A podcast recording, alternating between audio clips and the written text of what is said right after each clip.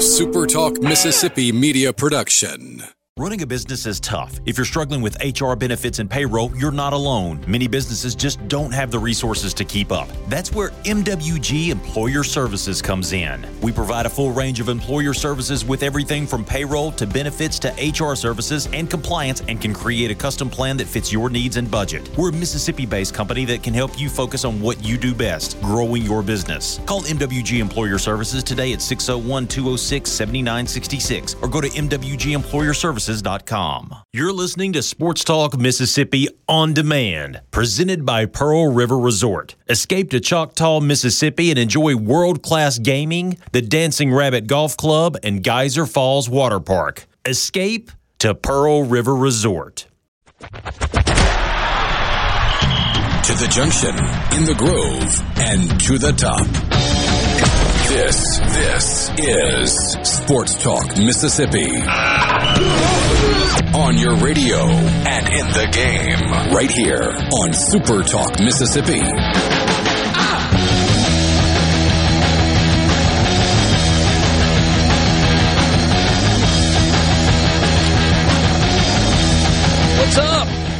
The week, Sports Talk Mississippi, streaming at supertalk.fm and Supertalk TV. Thanks for being with us. Hope uh, if you were listening on uh, one of the Supertalk Mississippi radio stations that cover the entire state, that uh, things are good for you. Maybe you're in your car.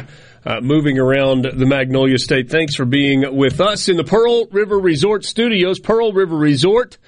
It's the home of a lot of a lot of things, including Dancing Rabbit Golf Club. And Michael Borky, today would be a good day. Yes, it would. A little windy.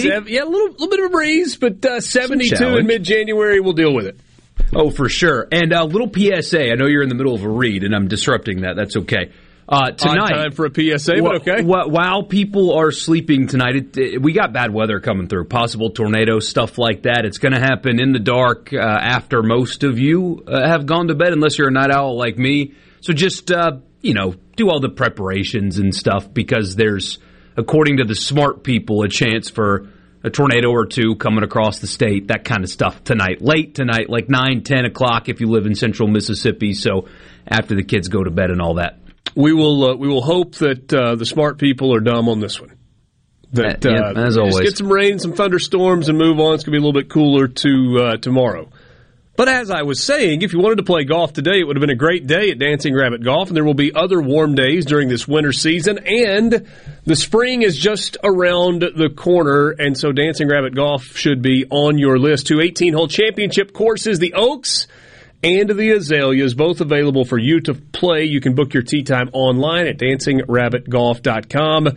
If you would like to join the conversation, and we would love for you to do just that, C Spire text line 601 879 4395. C Spire Business can give your business the edge with gigabit fiber internet backed by world class IT professionals who live where you do, right here in C Spire country. Check them out online, cspire.com slash business. Good afternoon, Brian Haydad. Hello. How are you, my friend? See, I didn't. I didn't get the invite to Jackson. I see. Well, you know. Technically, either did I, but I'm just here. So, That's true. Yeah. I kind of invited myself, if we're being honest. So, uh, you know, yeah. You can, you can just show up wherever you like. I guess. Great lunch, though. I had a good lunch, uh, good lunch meeting with uh, with with Robert and with Ben. Couple of uh, Brookhaven boys uh, that were in the capital city. Got to spend a little time with them uh, today and uh, talk some shop and eat some good grub. So went uh, went fettuccine alfredo and a Caesar salad at lunch. Well, chicken on the a fettuccine. heavy lunch. Time It- to carb it is. load. It is kind of a heavy lunch. It is. It's I gonna say you, you, you. you, you should be uh, pull. You'd be pulling a Denzel Kimdiche about four oh six. Just not nod you right off. Well, it's one of two things, right? It's either the energy to power through three hours, or Yeah. it hits, and you're like, "Hey guys, welcome Yeah, back." One, one of the two. One There of the uh, one of the There, two. there's coffee over there. I mean, I'm on my second cup since I've uh, since the clock has turned two. Oh. so yeah, had one this morning also. yeah, I might grab a Running on fumes, man. break. It uh, it happens.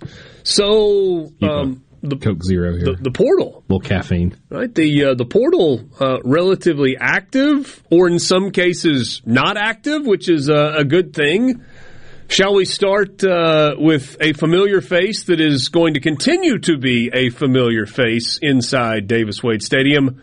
Tulu Griffin, maybe the best kick returner in these United States at the collegiate level. He Maybe. averages what is it? So the COVID year it was 37 yards. The last two years he averages 33 yards per return. Which in your mind you're like, ah, that, that's not that much. How often do you take the ball out of deep into the end zone, right? So let's pretend that he fields every kick on the goal line, which is not usually how it works out. He is starting field position every time he receives a kick on the 33 yard line. which is really good starting field Yes. position. That that is the average. All right, so so I, I've been a part of the the Ole Miss radio broadcast for a long time, and Harry Harrison he has a drum that he beats, and he and David Kellum kind of do it together. That they think about the old twenty yard line and the new twenty five yard line, and they're like, if you don't get the ball out to the twenty five, which more times than not, if you bring it out, you don't get to the twenty five, then you're starting a possession minus something, minus three, minus seven, you know, what, mm-hmm. whatever it is. Like, you could be at the 25. At every level of football, that's good, better than historically average starting field position. Do this, catch the ball. There is an exception. The exception is if your name is Tulu Griffin. In which case, I want you to bring the ball out of the end zone almost every single time. I'll take the risk. I mean, and if he catches it at the three, we're at the 38. I mean, that's that's you know we're we're doing better each time. So. Yeah, yeah. So great job by Coach Arnett to replace the hole left by Tulu Griffin by getting Tulu Griffin out of the transfer portal. That's fantastic recruiting. Yeah, right if you're going to lose a guy like that, you got to go get somebody, you know, like that. A get good the returner, exact same guy. great hair. Uh, I mean, All right, so what happened? I think at the end of the day, and you know, it's, it's been it was a process, obviously. I think at the end of the day, he had he had some people in his ear saying you could get this and you could get that at other places, and maybe those other places were in his ear as well. But in the end, familiarity, and I'm sure, and I'm sure. Look, I haven't, I don't have any confirmation on this one way or the other, but I am sure that he he, he squared away maybe a little bit more nil money. But at the end of the day, just being at Mississippi State, his teammates and everything else, he decided to stay in Starkville over making a trip elsewhere. Th- this strikes me as one of those deals where you're like, you know what? I'm happy where I am. But I could be happier somewhere else. And so I'm willing to put myself out there to see what the market says. And if that is the way that Tulu Griffin went about it, he he did a good job, right? Because he put himself on the open market. He found out that there was indeed value. I, I think we all feel confident in saying that Tulu Griffin could have left Mississippi State and gotten a handsome NIL deal somewhere. I, I don't know where that somewhere is. I don't know if it's in Athens or Auburn or Oxford or Ames, Iowa.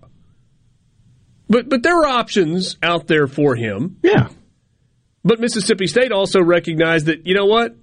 Sometimes you need somebody else to tell you how nice your car is before you're reminded of how nice your car is.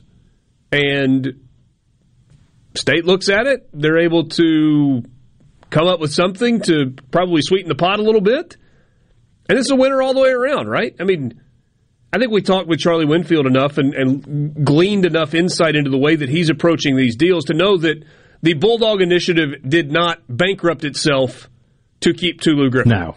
But No. they also looked at the scenario and said, this is how we can responsibly make it a good deal for him, make it a good deal for Mississippi State, make it a good deal for the Bulldog Initiative, and everybody can move forward and be happy.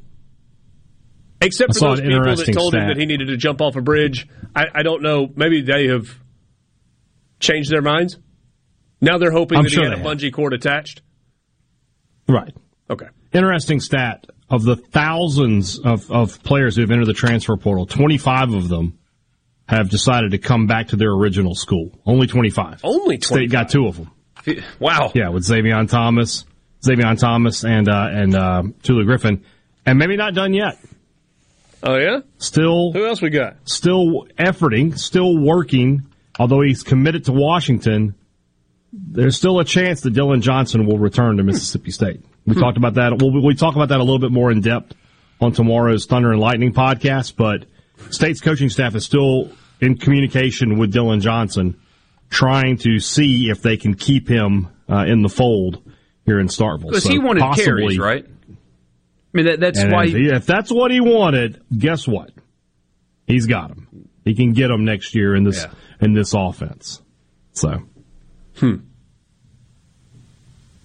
It is interesting though, right? Because he hits the portal, possibly looked around, fielded some offers, whatever. And that that may upset some people. I always ha- I feel like I have to put this qualifier on it that this is college football now. You just you just got to deal with it. Yeah. There there is another SEC player that transferred from one SEC school to another. I don't want to uh, knock a kid, so I'm just going to leave it at that. That hit the portal and got an offer that is far uh, larger than his production and worth, and so he took it. And I, I don't blame him for that, and nor should anybody else. But that that kind of thing is out there. So if players do that, uh, would you fault? Would you fault your anybody for doing the same thing in their professional life? No, probably not. If somebody's going to offer you more money, a lot more money than you get where you currently are, wouldn't you dip your toes in that well and see? Wouldn't you go fishing in that pond, if you will? this so is this is what every everybody should be doing. You know, if you can get better offers for your talents, you should be looking at them. That's how that's how life should work.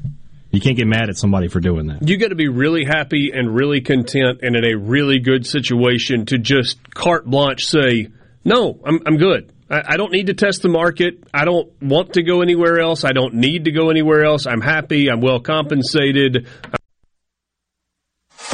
Exciting news. Brace yourself. More Sports Talk Mississippi. Now. Now.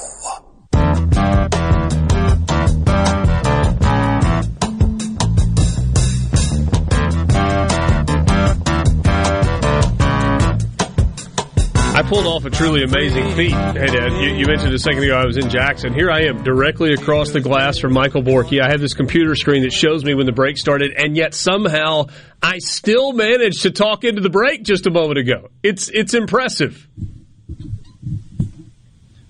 Or dumb. That's why you're the lead dog on this show, I guess. Uh, yeah, I don't know about that. I don't know. Speaking of lead dogs, did you see uh, a bully or Jack attacked the basketball last night? I missed that. Yeah, ball, ball's bouncing out of Yeah. bounds right over Jack's head. He reaches up, tries to bite the ball as the ball goes by. But a Tennessee player's also And nearly ran into a in there. player. Yeah. Yeah. I saw a picture of Jack on, I think it was Tom Hart's Instagram, where he was just like sitting at a table.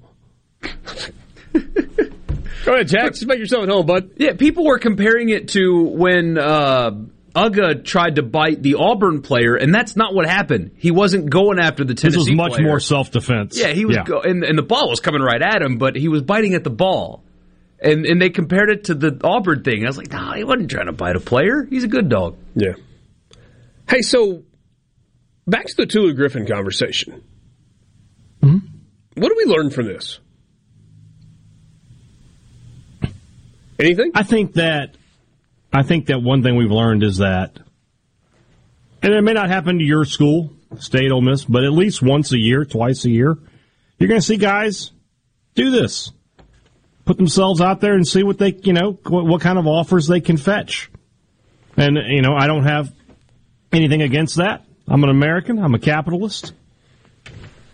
So go go go for it, guys. But at the same time, I get the annoyance of fans who just want to the players to be as loyal as the they are. I get that, but it's just never going to happen, especially not in this day and age. This is less than ever before, right? Man, but fans Yeah. aren't loyal, and, and this this is an example. But it's not just Mississippi State fans. This is just the example we have. We saw the reaction when Tulu hit the portal. We see the reaction when quarterbacks throw a couple of interceptions, or a guy drops a pass, or a kicker misses a kick. The, the people, uh, the people crying loyalty. You're not loyal either. You're only loyal to the people that do well in the uniform that you like. Bad players wearing your uniform, you want gone just as much. I, I, the, the, the cry for loyalty is just another stretch that, that people are doing. You want them to be loyal to you when you're not loyal to them. Explain that. Well, there's another layer to this too, right?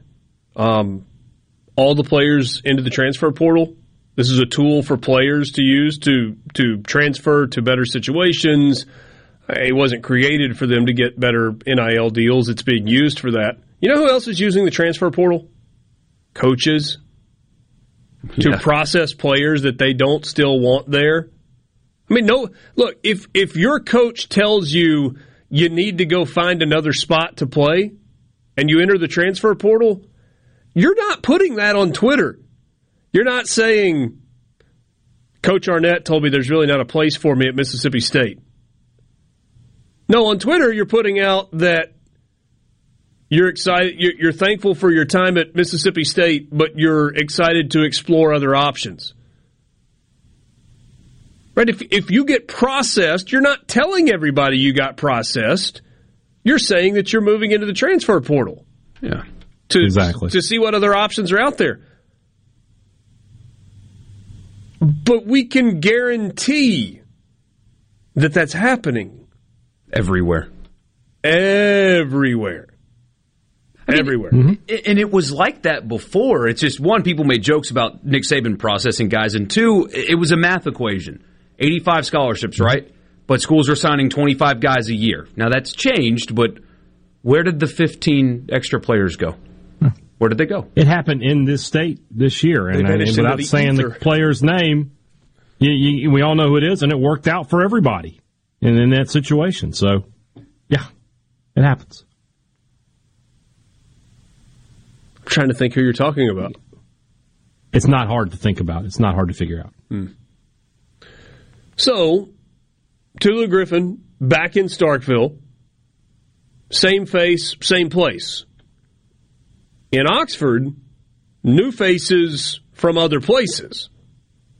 Walker Howard, as I think had been expected for the last 24 to 48 hours, signed with Ole Miss this morning. And the Ole Miss quarterback room looks a lot better today than it did yesterday. It has grown by 100%. It, it literally. It as we sit here today, you have Jaxson Dart as a returning starter and you have a former five star high school football player coming in to presumably be the backup for a year, presumably. Possibly two if Possibly. Dart doesn't take a step forward, but. But uh, a really talented guy in Walker Howard. Son of an SEC football player, his legacy at LSU didn't work out. And, and, and there are people that have wanted there to be more than they have wanted there to be more there there as it pertains to LSU.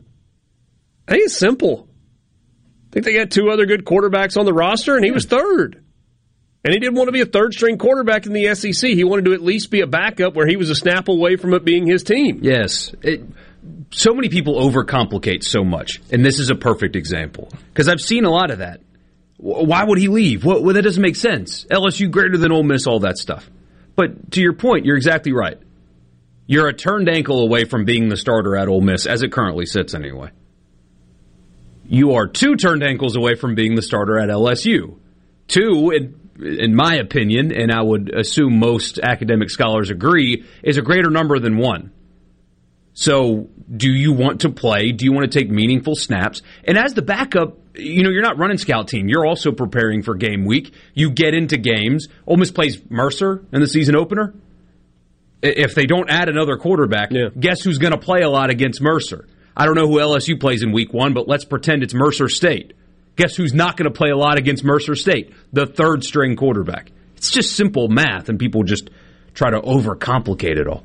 I mean, Walker Howard last year at LSU as the third string quarterback was two for four for seven yards. He did get to play in the bowl game when they won like what was it, sixty-seven to ten or something yeah. like that. something that, like that. I mean, I, I don't know what the score was, but it was in that neighborhood. So, a really talented pickup for Ole Miss. and you feel a little bit better about the quarterback position. And frankly, and that's the weird thing. This is the weird thing about the transfer portal. The transfer portal is different from National Signing Day, right? The Nas- National Signing Day is a water hose that is connected to a fire hydrant that has an on off switch. It's not even a fire hydrant where you got to like crank it and the water slowly starts. It's like there's an on off switch and this rush of water comes out all at once. That's National Signing Day. 25 names used to appear on a, a whiteboard or a press release or whatever, and you're like, this is the future of the football team. Well, Ole Miss's National Signing Day, last couple of years under Lane Kiffin, is more like a gentle sprinkler, uh, uh, uh just a garden hose with a trickle. Right? You, you get a little bit of a splash on National Signing Day where you see 12 names, and then it's a little bit at a time. Right? It's a linebacker here, wide receiver here, wide receiver here. Oh, there's a quarterback. Well, they're talking to another quarterback. There's a defensive lineman. Couple there's a safety. Linemen. You know, do you add a tight? Oh, there's a tight end. And then you look up one day and you're like, wow, that garden hose trickle just flooded my backyard because it, it never turned off. It wasn't the big splash, rush, everybody celebrate at one time. It was player here, player here, player here, player here, and all of a sudden you look up and, and they're not there yet. They're getting closer. You filled out a class. You filled some needs. You have replaced in areas of concern. And interestingly enough, Ole Miss has not just done that with players; they've, they've kind of done it with coaches. I, I said to somebody a little while ago, Lane Kiffin is on the verge of having put together a really good coaching staff. You, know, you, you, looked at his staff last year, and it was a good staff, but it wasn't a staff that scared you. It wasn't like, man, that's a bunch of elite recruiters, or that's guys that have been in the game for 15 years and have won at every stop they've been as a position coach. It's just, you know, some guys that had pretty decent resumes. It wasn't like when you had DJ Durkin on your staff as a defensive coordinator who's a former head coach. And and so now he's gone out and he's gotten Pete Golding to be a defensive coordinator. They got the guy from Maryland. Last name Wes is it Neighbors? The third. Wes Neighbors the third, who's a veteran in coaching circles and is known as a good recruiter. I think a couple of other guys they're kind of going after. It's been a much different offseason for Ole Miss than anybody would have expected, or maybe maybe not. Maybe it's been exactly what people expected. But as they get closer to the start of classes, which begin on Monday, it's starting to look more and more like a pretty decent football roster and a pretty decent coaching staff. We'll be back. Sports Talk Mississippi.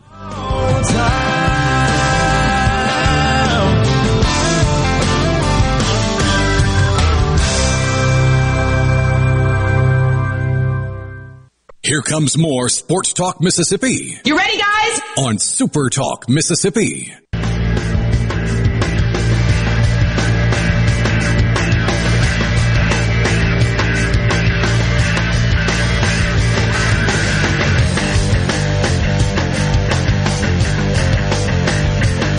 Welcome back, Sports Talk Mississippi with you, streaming at supertalk.fm and Supertalk TV. Thanks as always for being with us. You want to be part of the conversation, you can join us on the C Spire text line. Right now, we go to the Farm Bureau guest line. Check out favorites.com and go with the home team, Mississippi Farm Bureau. Luke Johnson joins us right now. He's co-host of the Super Talk Eagle Hour in Hattiesburg and Laurel.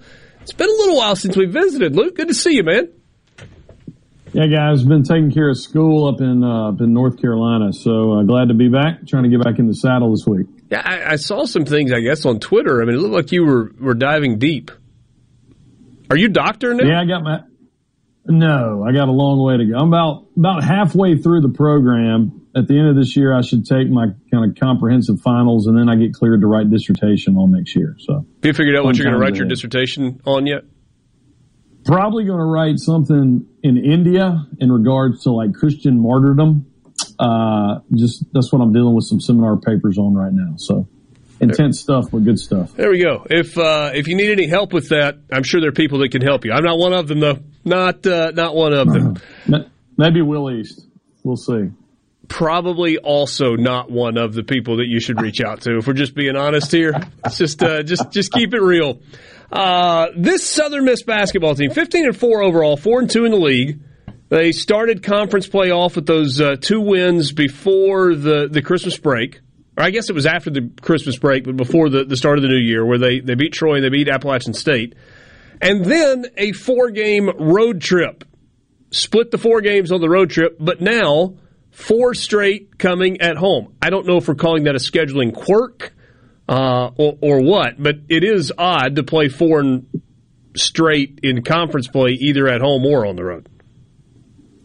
Yeah, t- talked to Jay Ladner today a little bit about that, and it is a big time scheduling quirk. The Sun Belt's still trying to.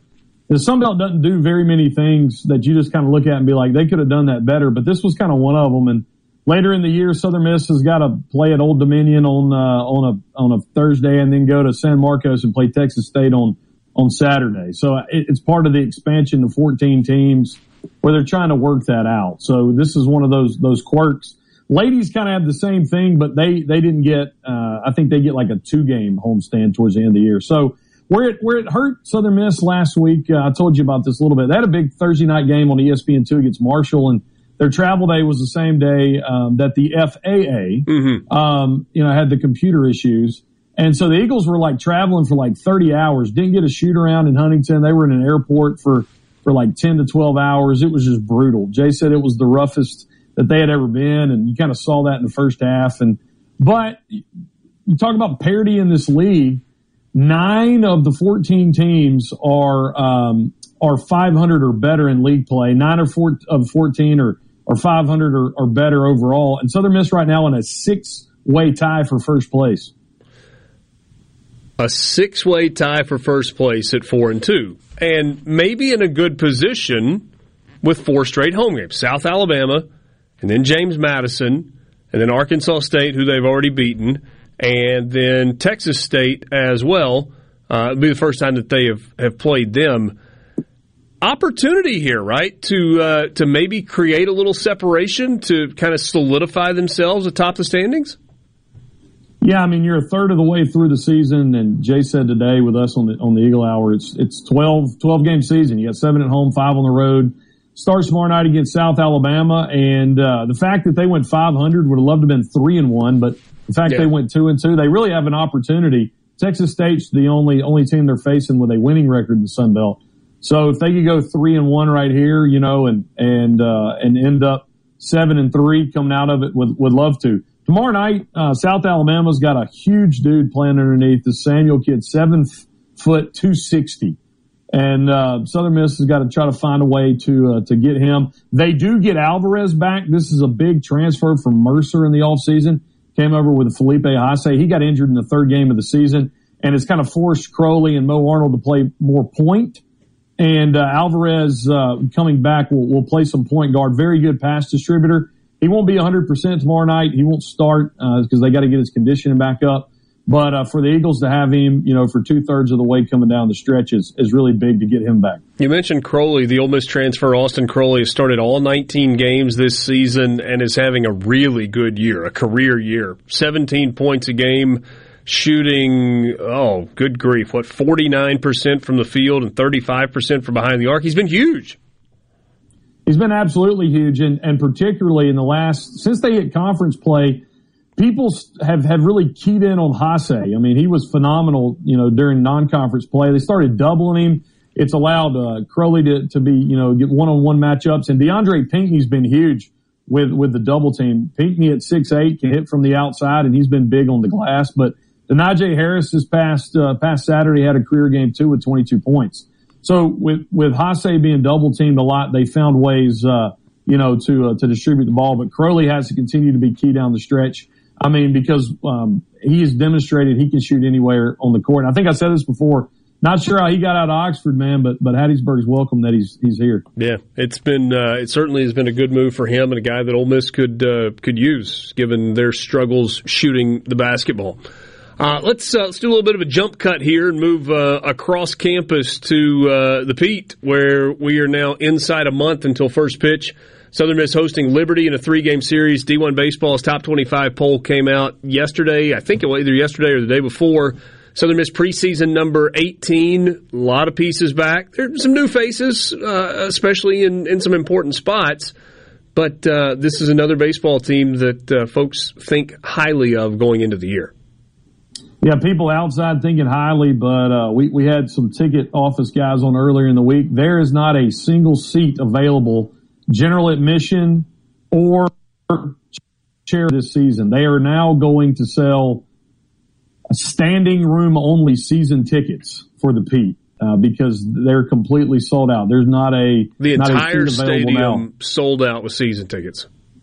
Yes, that's fantastic. They ha- after after the super regional, you know, they they got a lot of feedback, and so they um, what they did just they basically made the general admission season tickets, and so they they figured out how many they need to sell. And so people now, if they want to watch the Pete, you need to go ahead and buy that season uh, standing room only season ticket. And and like most places, right? I mean, you buy the standing room only ticket. Most weekends, most games, there will be some seats available somewhere, and you'll be able to sit down. It's just when you get to that massive weekend series where you're playing for a conference title, or you know, it's a huge rivalry series, or something along those lines, where you may have to stand up. Sure. And and uh, you know, you got Dallas Baptist coming in this year. You got Liberty coming in this year. Conference. You got South Alabama and, and Lafayette coming in, and uh, it, it's just it's going to be really, really, really exciting. And they just released the attendance numbers. I just continue to think it's phenomenal. Everybody knows what State and Ole Miss puts in, but Southern Miss 11th in average attendance, 9th nationally in overall attendance last year. That's just absolutely phenomenal for a mid-major program to have that much support. Just, Which I, I think. Go ahead. No, no, I was going to say just shy of 5,000 per game. Is there a scenario where they can, can eclipse that mark for an average per game? I mean, are there simply enough seats in there to be able to do that? I, I mean, there was a, um, there was a, what, 10,000 people for the super regional, uh, unofficially. So it was, it was a, it was a big crowd. You bring LSU in and people will be hopping over the, uh, the, the, the fence. But yeah, I mean, realistically, um, I think they can push that. It's just a matter of, you know, how many people they can fit. They're eventually going to have to do something. I think there was some architects walking around, uh, you know, during the conference tournament where they had three straight weeks of postseason baseball, just trying to figure out what they can do in the future. Yeah. Uh, Tanner Hall, obviously the uh, the anchor of this staff, coming back, the uh, the junior right-hander, so good a season ago. What else do we need to know on the mound? Um, Matthew Adams comes back. Of course, you got Isaiah Rhodes um, out of the bullpen. Uh, kind of uh, two kids, young kids that we're excited to see. Nico Mazza, he came in late in the Super Regional, threw mm-hmm. well. Uh, but J- JB Middleton out of Benton Academy in Yazoo City, uh, he received some national pressures lately. He's a freshman and he's hitting around 95. So uh, they they got the pieces, um, you know. But but offensively, with Tate Parker coming in, Matt Etzel, who has been called the best JUCO player coming in anywhere in the country. Uh, they're loaded in the outfield with Wilks and Paetow, so should should be good. Chandler Best stick to the bullpen, or do you think you possibly see him in the rotation? He's injured. Uh, he has an elbow injury, and I and I believe he will not be available this year. Yeah, it's tough. Ugh, gross. That, uh, I do want to mention real quick. Uh, you guys may have already sure does. You guys may have already covered it, but you know you may want to look into to Dan O'Brien, the new defensive coordinator uh, who will probably be officially named later this week, uh, comes out of the same school as Nick Saban and then Kirby Smart. He and Armstrong were under Smart together at Georgia. So that's going to be your new defensive coordinator. Also was under Belichick for a season at the Patriots. So Southern Miss fans should see continued nasty bunch. Have you got time where we can talk for just a couple more minutes after the break? Sure. All right. I meant to, to get to the thing, uh, the the football stuff, uh, because there have been changes, and we need to spend a couple of minutes on that with you as well. Luke Johnson, Super Talk Eagle Hour, joining us on the Farm Bureau guest line. Check out favorites.com and go with the home team, Mississippi Farm Bureau. We've got more coming up right after this. The sun. Waiting for the sun. Waiting for the sun.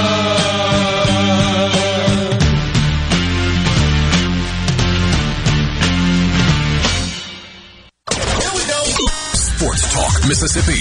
Here's more. Super Talk Mississippi.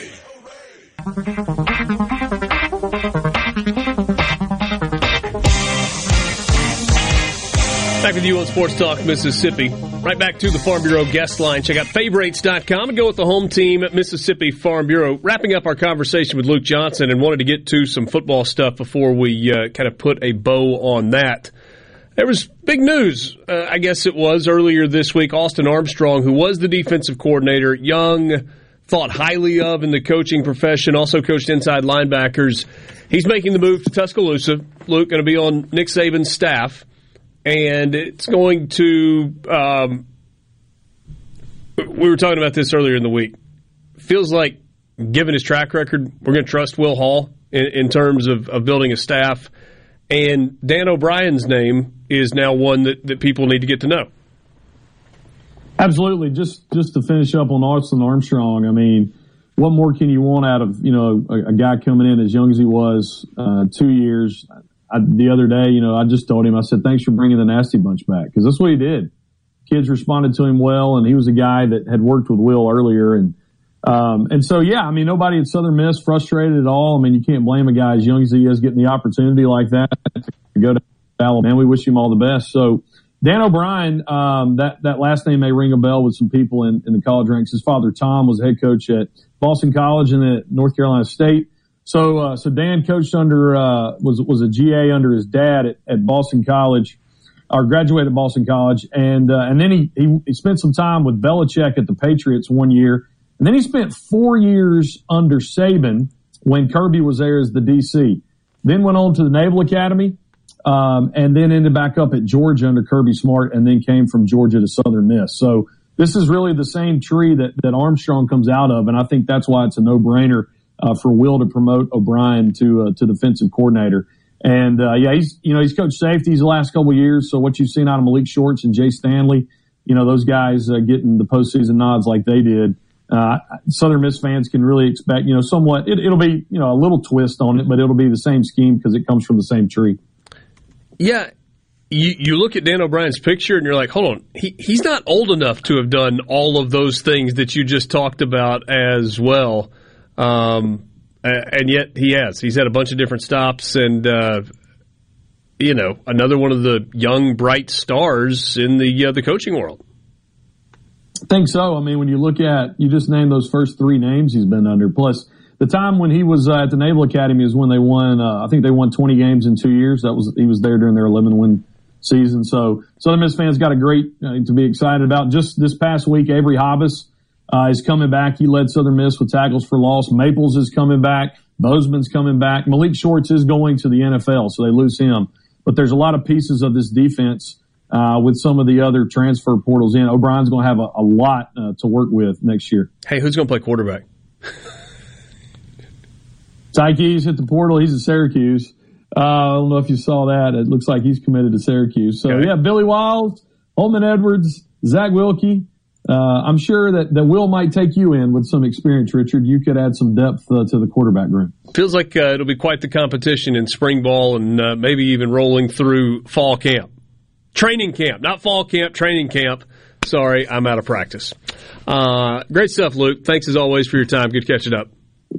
All right, guys. Y'all have a great day. Luke Johnson joining us on the Farm Bureau guest line. Check out favorites.com and go with the home team, Mississippi Farm Bureau. We talked about it yesterday, guys. This uh, Stan O'Brien. Um, eh, are we officially saying defensive coordinator, or is that just rumored at this point? That's DC. Okay. Yeah, I was just making sure. I, Luke said something I mean, to you, me in the break. You just had Luke on. I, what? Well, the reason I said Luke said something to me in the break where he said Will hadn't announced anything officially, and I was like, wait, hold on, did I misread or misunderstand? So Dan O'Brien, as the defensive coordinator, young, good pedigree, been a lot of good places, an opportunity, and that last thing we threw out the quarterback. Don't know. I mean, that's what's going on three years now with Southern, and they they they, get, they can't figure this out.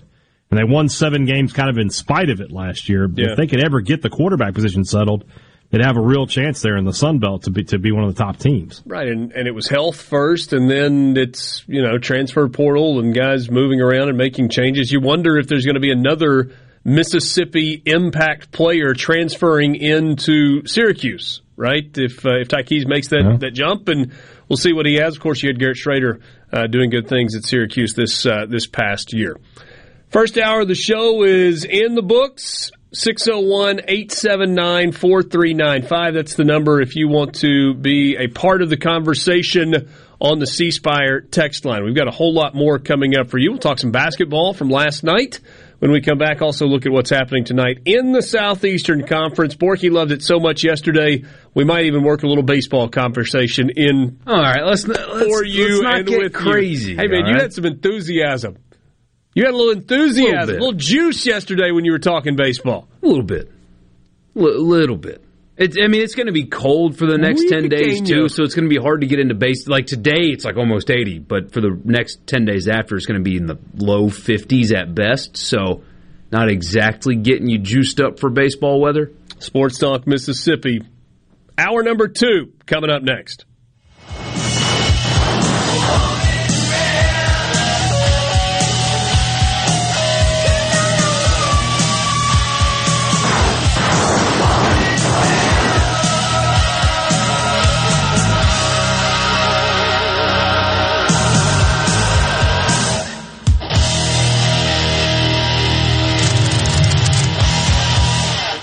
Let the broadcasting of the disturbed continue. Sports Talk Mississippi. Super Talk Mississippi.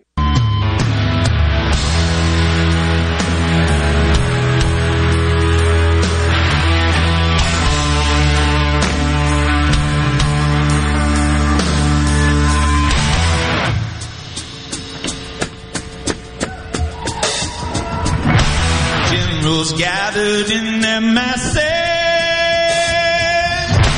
Just like Four o'clock hour Wednesday afternoon with you, Sports Talk Mississippi. Thanks for being with us. Sports Talk brought to you in part by Genteel Apparel.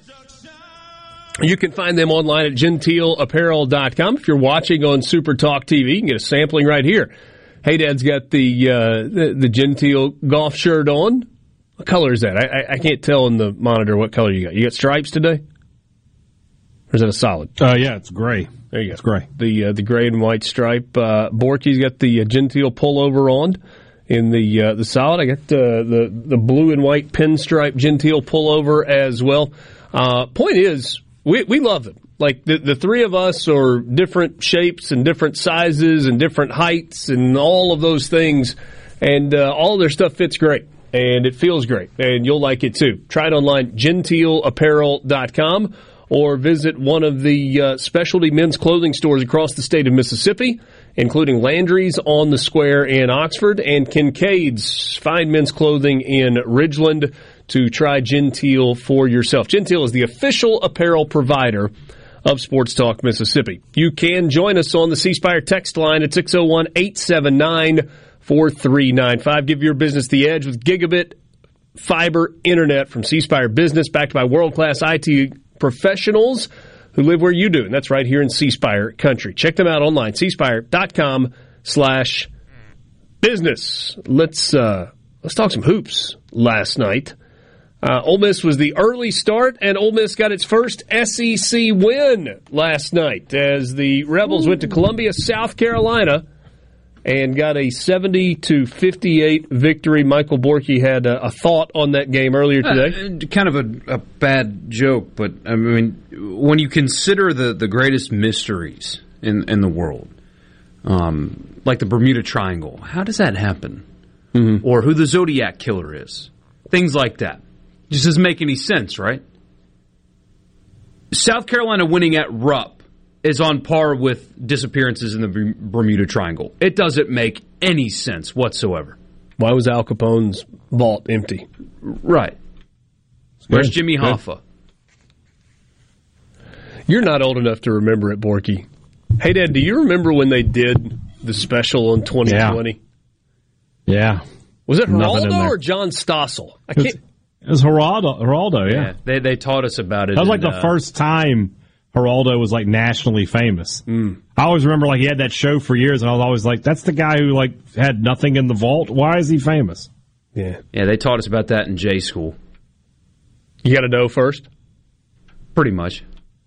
Although it was, it was good TV. A lot of don't make yourself the story lessons, and as we've learned, I mean, journalism is such a loose term now. Sure. But This is a bit of a tangent that we have gone down the road of, uh, but but your overriding point was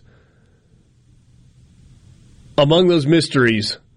this South Carolina team winning in Rupp is on par with that. It doesn't make, and they dominated the game from start to finish. I mean, they won in Rupp. It wasn't a fluky night where they hit 17 threes on 19 attempts or whatever. They just beat them. Since then, Kentucky has gone on the road to beat, at the time, number four Tennessee in front of 20,000 people at Thompson-Boling Arena and come back home and played a very lackluster first half, only to pull away and win by 15 against Georgia. Meanwhile, South Carolina since then has lost by 43 at home and then by 12 at home to a team that was previously winless in Southeastern Conference play and winless on the road. Ole Miss got 23 points last night from Matthew Murrell on 8 of 15 shooting, 5 made threes. He also had 9 rebounds. If you followed Kermit Davis, his only criticism, his only point of emphasis of Matt Murrell as he has continued to grow is he's got to rebound better.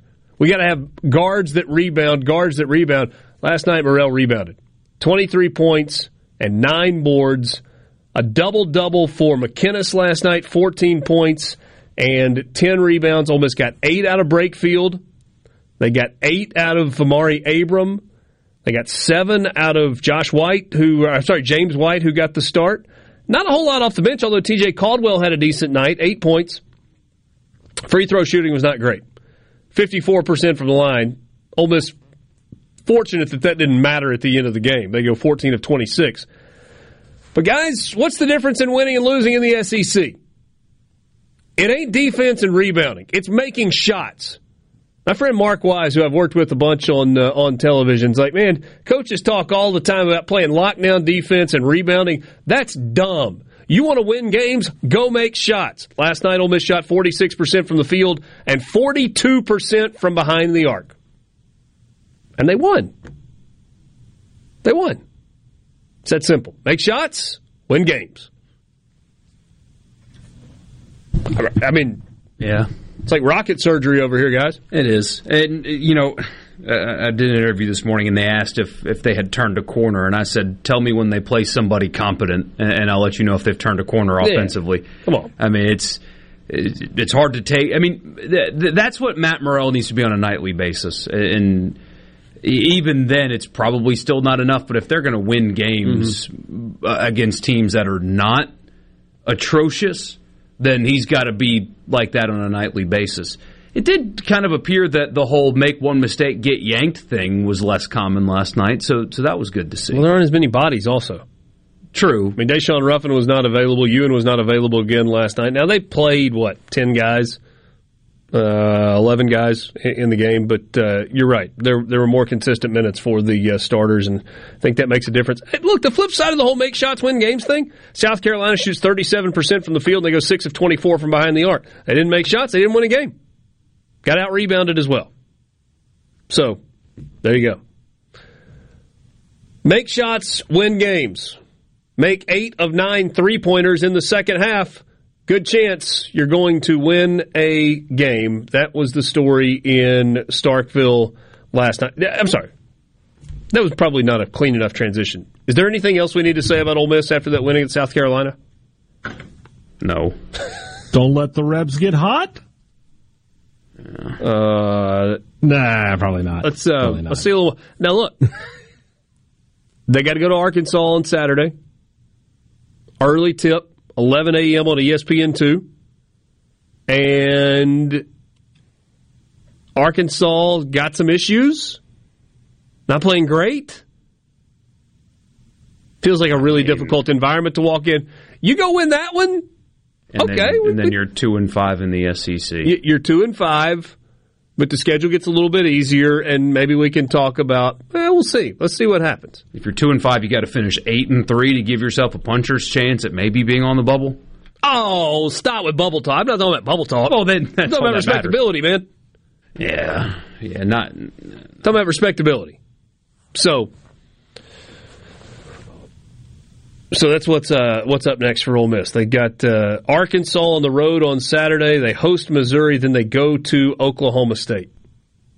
I don't know if you guys watched any Big Twelve last night. Man, the Big Twelve in basketball is fun right now. I know we're supposed to say SEC, whatever, because of where we live. The Big 12 and the Big 10 are infinitely more fun right now in basketball to watch than the SEC. And it's not even And close. We're up against a break, and so we should spend more time on state than this. So I'll just point this out. Kansas Yeah. State last night, incredible scene, right? Unbelievable. Fans storm the court. Coach gets up on the scores table with the microphone and is doing chants and going nuts, and the players join him up there. Incredible scene. Don't forget that Greg Sankey and the SEC want to eliminate that from their conference. What happened in Manhattan, Kansas last night was college sports at its absolute finest. It was perfection. It was beautiful. It was emotional and Did you see the fun. play they won the And game cr-? Yes. And you want to take that scene away from the SEC. In fact, they had that little Wait, wait, working who, are we group. talking about now? Greg Sankey in the SEC. Remember, they formed a little working group to try to figure out how to de-incentivize uh, Fieldman court storming because it keeps happening despite the hefty fines. Oh, yeah. Yeah, that's loser stuff. Manhattan was nuts last night. And if it happened, if Mississippi State had beaten Tennessee last night, they would not have been able to, to replicate that scene because Greg Sankey doesn't want that to happen. College sports are supposed to be different. You don't storm the court in the NBA, do you? No. No. What separates college basketball from the NBA? Because it's not quality of play, because NBA players are better. It's not shot making, because NBA players make more shots. It's the environment. It's the scene. That's what makes college basketball better. And you're trying to corporatize it and make it the NBA with worse players. Come on, Greg. I hear what you're saying. I mean, it's a safety thing. That's what they've done. Looked pretty safe in Manhattan last night. I don't know. I mean, they, they didn't tell you about the kid that turned his ankle and broke his leg and got trampled. I feel like that would have been announced by now. Here's the larger point about Kansas State. They're 16 and 2 right now. You know what they did last year? If they went 14 and 17. The year before that, they were 9 and 20. The year before that, they were 11 and 21. They've been really bad for the last three years. You can turn it around in one year. When that head coach got that job, he had two players on his roster. And now he's 16 and 2 and just knocked off Kansas, the reigning national champs, at home in a great scene in Manhattan, Kansas. Sports Talk Mississippi. Talk State and Tennessee next. It's big. Brace yourself. Sports Talk Mississippi, covering your Mississippi teams with live reports from the games and practices on Super Talk Mississippi.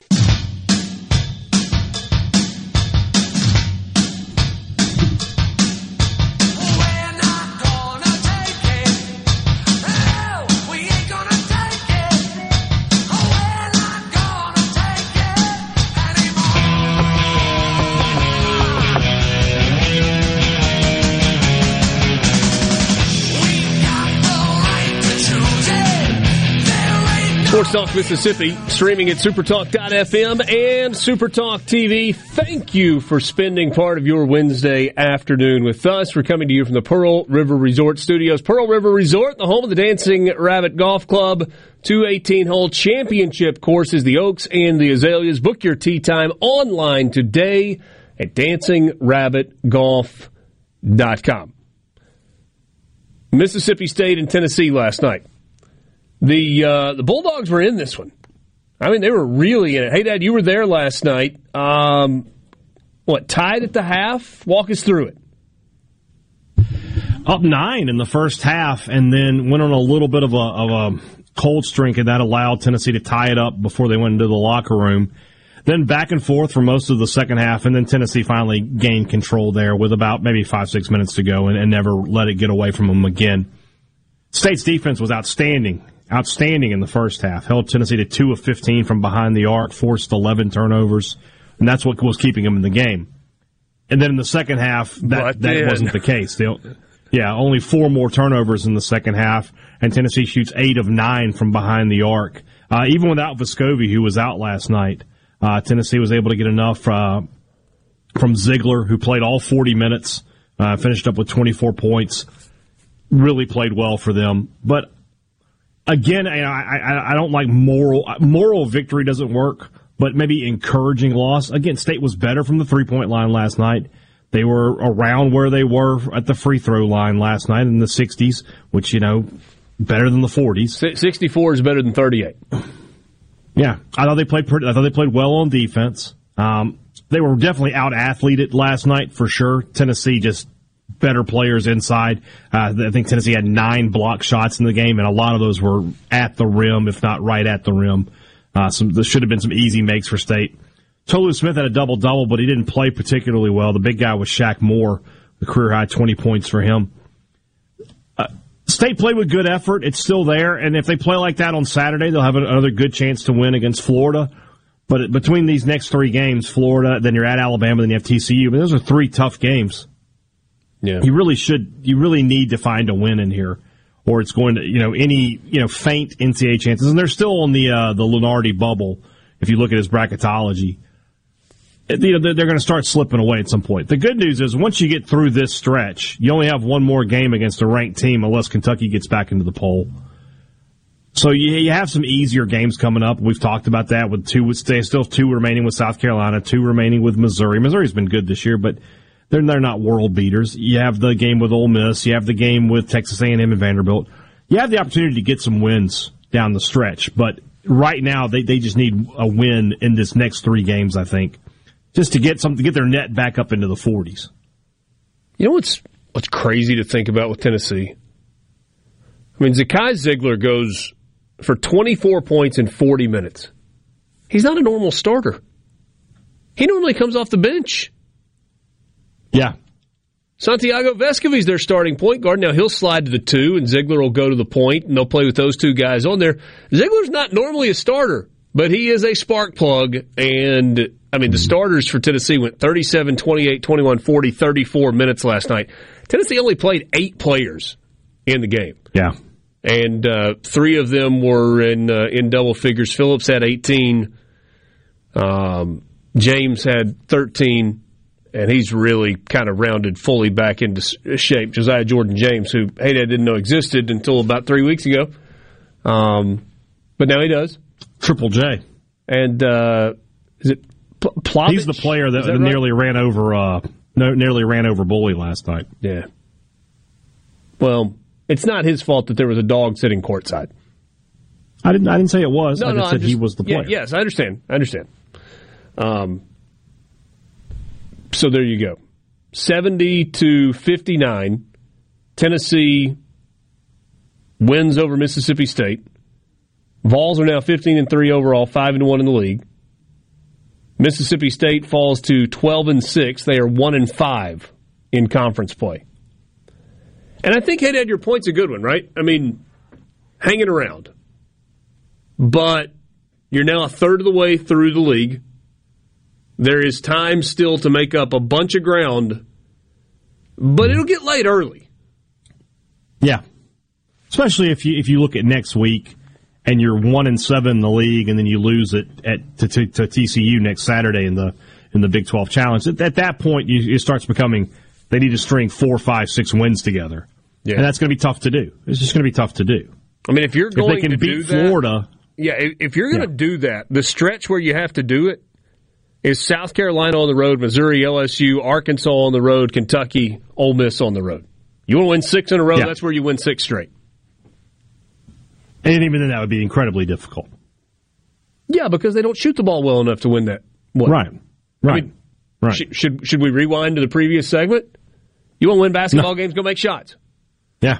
You can play I, lockdown defense. I thought you were talking about state. Yeah, yeah, yeah. You can play lockdown defense. You can turn another team over. You can out rebound them. Those things are important. Sometimes that will win you games. You want to win games on a regular basis? Make shots. State's not a great shot making team unless they change their DNA as the season goes along. No, it- I mean, let's be totally honest. Their issue is not correctable right now. No, it's not. It's not. They, they, they need shooters. Uh, how many times last night where game was what one, two points, four points, they were up one, up two, whatever in the second half.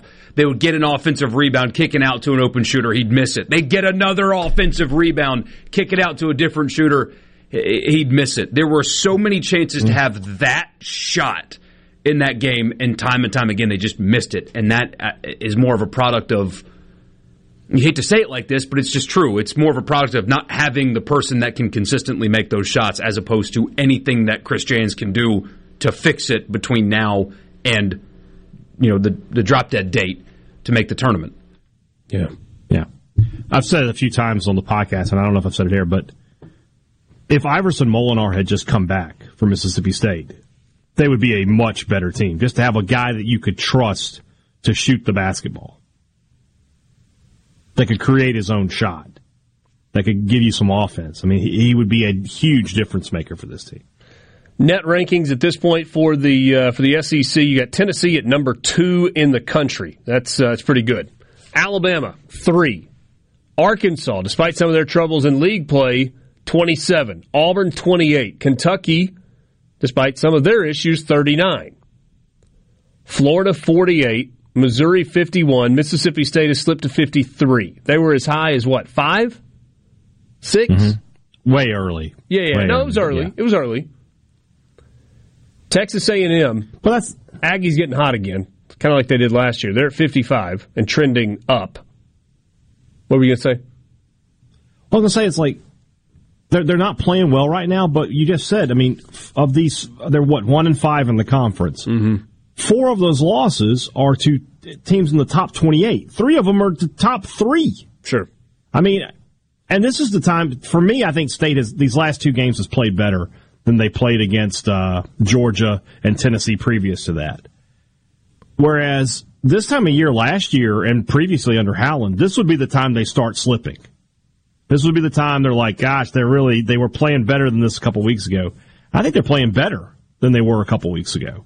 And you know the crazy thing, hey Dad, is Mississippi State being at 53 in the net is it's a function of a couple of things. One, they had that high ranking early, and so there was a lot mm-hmm. of wiggle room for them to fall and yet not be in the triple. Which we digits. talked about, yeah, yeah. Here's the other part.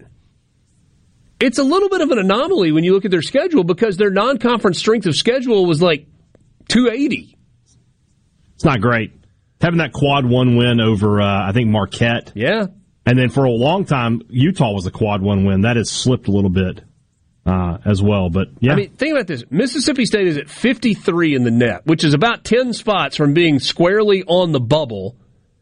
And yet they are 2 and 6 against quad one and quad two teams. They just haven't had a single slip up. They're 10 and 0 mm-hmm. against quad three and quad four. And that was a problem last year for State. They had they lost a couple games in the non-conference they yeah. should not have lost. Yeah, I mean, you look at Ole Miss right now at 103. They've got a quad four loss. They've got a quad three loss. They're eight and two in quad three and quad four games, and then nothing to balance it out. Right? I mean, one and seven in quad one and two. There certainly is no more room for Ole Miss for slip ups. Uh, never mind. Sorry. I'm like, like I'm, I'm so. I, am so used to let's paint the picture. Let's let's lay the map out. There is no map right now. No. You'll be to and Arkansas. States is fraught with peril. Yeah. Yeah. Oh, it's eight and three for Ole Miss. That that that's your and you have to win the what is it Oklahoma State that they're playing? Yeah, on the road. Yeah, yeah, so you got to go nine and three down the stretch for a team that started league play zero and five. Sports Talk Mississippi with you streaming at supertalk.fm and Supertalk TV. More coming up after this.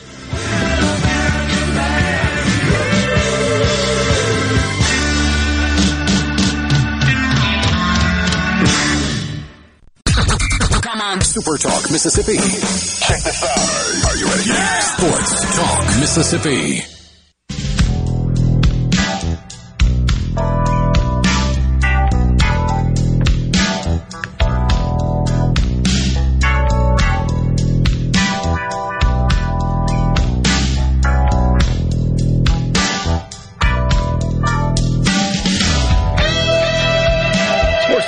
Mississippi brought to you in part by Visit Oxford. Online, you can find them at visitoxfordms.com. Let's visit oxfordms.com. Find the complete calendar of events for the uh, the stuff that is coming up with a, uh, a busy spring in and around the Oxford area. And April is going to be a particularly busy month with uh, double decker final weekend of the uh, month of April. You've got that Morgan Wallen concert, which is happening the uh, week before. Three home SEC baseball series in Oxford in uh, April as well. Here's hoping that uh, it's no April f- showers bringing May flowers. We'll get March showers to bring April flowers. Just lots of sun and lots of 80s in April. That's what. Uh, that's that's the request for this year. It's not too much to ask, is it? I don't think. I don't think it's too much to ask. Good to be with you this afternoon, Sports Talk Mississippi. Um, what do we know about Kendall Briles and TCU? That it's done. Okay. That's He is headed to something Fort weird's going on. And he is headed to Fort Worth, and Mississippi State dodged a huge bullet in all likelihood. You, you keep you keep beating that drum. You're you're convinced I- I that if he it. had been the offensive, been named offensive coordinator at Mississippi State, and this job popped up, he still would have gone to Fort Worth. Mhm. Arkansas offensive coordinator Kendall Briles is expected to accept an offer from TCU to become the program's next offensive coordinator. He's been weighing an offer from the Horned Frog since the weekend. And on Thursday is expected to say yes. TCU's offer to Briles comes in the wake of Garrett Riley leaving to go be the offensive coordinator at uh, Clemson under Dabo Swinney. Briles coached under Art at Baylor in the uh, from the, the late 2000s to the uh, teens, from 2008 to 2016, and they were really good. Prior to Arkansas, he spent a year at FAU, a year at Houston, and a year at Florida State. So he did a lot of bouncing around. So what? Kendall Briles seems to always be deliberate before pulling the trigger on one of these opportunities or choosing to stay at Arkansas. Why is that? Borky, you said a second ago you think there's something weird. What what what, what do you think is weird? I mean, uh, you know how you can tell something's off, and you only have anecdotal evidence to know. Mm-hmm. Like th- this isn't. Oh, you, you you think this is Arkansas weird? I think this is Arkansas weird, Okay. not not Kendall weird or TCU weird. I mean, TCU just played for the national championship. I know, I know what happened in the game, but they did, and they're portaling really well, and Yeah. it seems like uh, they've got a lot of things going for them. But th- there's the Briles history in Texas, and I mean, TCU was in the conference, and uh, if you read about There are a lot of TCU fans that do not like this. it, because you can read about Kendall Briles, and uh, he wasn't art for sure, but he was around and he was implicated in some of the stuff. And going back to that conference in that state is is not received completely well, and, and that that'd be a place you may not want to go back to. The turnover at Arkansas that you're talking about. So, That, so that's what I keep leaves. going back to. It's all anecdotal. Like you, you, you couldn't convict Sam Pittman on a crime with our evidence, but the evidence is pointing to, hey, something's, weird over there. Something's wrong over there. what 28 in the portal at Something one point. like that. And they're not. It doesn't appear that they're replacing that with equitable players, right? I mean, if you lose a wide receiver to the portal and you add a wide receiver with a similar pedigree or really good production, then so be it. Ole Miss is a good example. Jalen Robinson just hit the portal. Kid didn't play. No, not productive at all. So you, you just sign an NIL deal? I mean, you know, those aren't bonding. yeah. Um, Where? which is why you don't give them lump sums. You do it over the course of a season, and, and that's what they're doing. In anyway, but you, you lose him, but you add a former five star, right? So you Robinson. lose a guy that hasn't been productive. You add a guy that hasn't been productive, but at least it it, it feels like it's one for one. Or you can add the guy from Louisiana Tech whose name's escaping me, who caught a thousand yards worth of passes last year. So in that particular example, you lose one, you gain one that is probably a net positive It doesn't strike me that Arkansas is losing and then gaining net positives a lot either. It's not just that they're losing guys; it's they're not replacing the guys they're losing with guys. Guys, guys, guys. Yeah. Defensive coordinator Barry Odom leaves to be the head coach at UNLV, and he took Michael Scherer with him, who was the linebackers coach, to be the defensive coordinator there. Okay, explain those two things. Head coaching job, position coach goes to a coordinator. Dowell Loggins was hired away by South Carolina. Dominic Bowman resigned before being hired away by Temple. Not to mention, I don't know. It's like Borky. On the one hand, I agree with everything you're saying. I think it's weird. Feels like a strange vibe. And on the other, I'm going, or is this just college football right now? I mean, four, pos- two coordinators, two position coaches, twenty guys on your roster. Yeah. Go out, twenty more come in. Is that just college football now? But they just went six and six. Yeah. That's that's the thing. It's you know when you're winning and you have turnover, it's fine because that's why turnover happens. But they weren't good, which makes Ole Miss going up there and playing the way they did even more inexcusable. But uh, that's what happens when yeah, you know what? Never mind. Um, but they weren't good, and this is happening after they weren't good.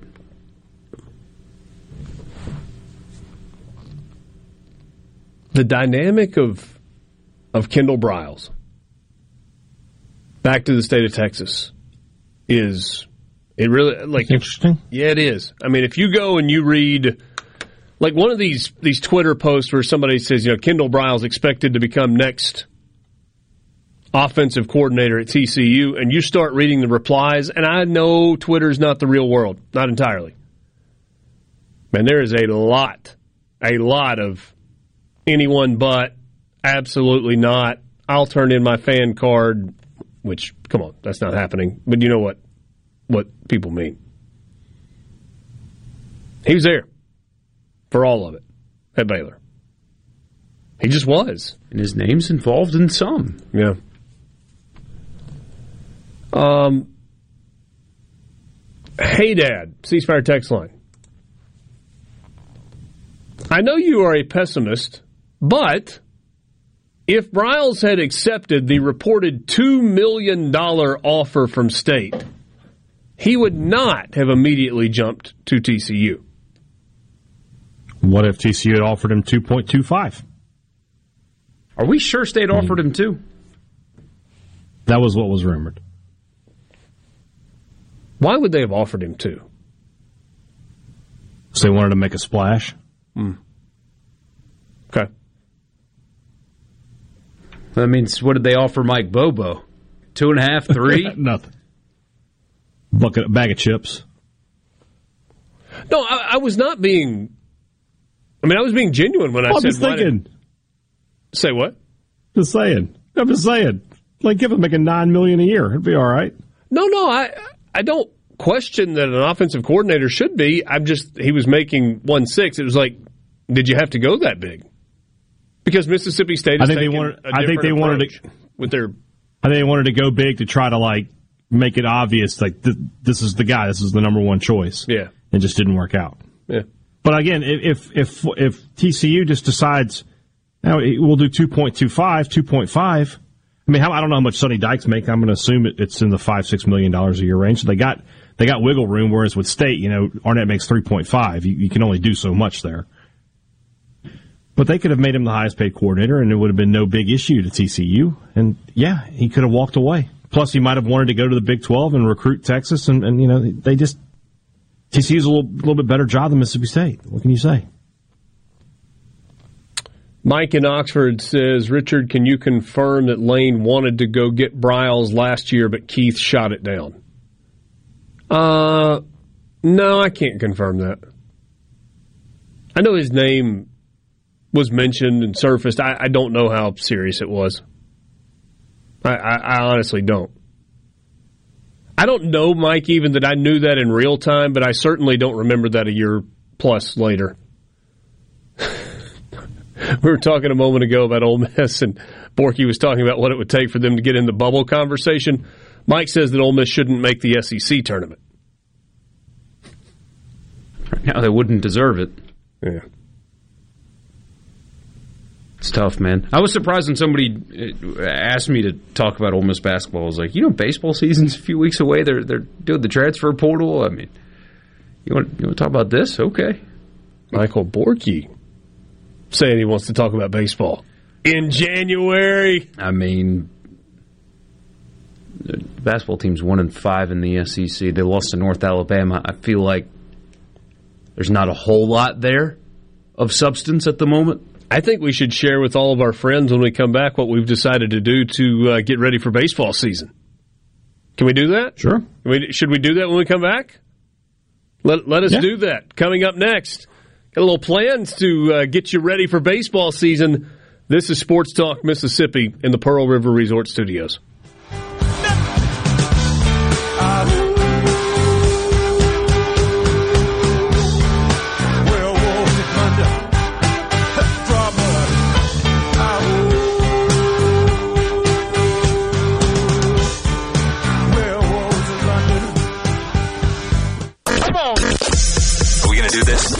To Sports Talk Mississippi. Keep rolling. Three, two, one. Super Talk Mississippi.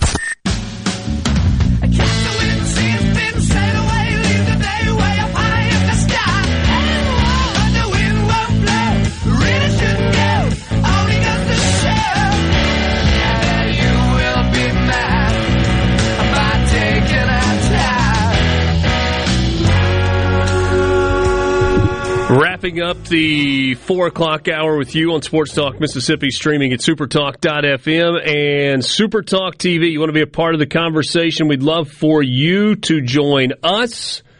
Ceasefire text line at 601 879 4395. So I mentioned just a second ago that we've got some uh, some stuff that is coming your way to uh, get you set for the college baseball season for how many years now? Seven, eight years. We have been doing 100 teams in 100 days. You know, the whole this day is bananas, B A N A N A S. How about 25 college baseball teams in 25 days leading to the start of the season? And we might throw in a couple of bonus teams for you as well. This is going to be the rundown 12 SEC teams, clearly we'll preview Ole Miss and Mississippi State in their own right, so we will take them out of the countdown per se. So you got Alabama, Auburn, Arkansas, LSU, A&M, Florida, Georgia, Kentucky, Missouri, South Carolina, Tennessee, and Vanderbilt.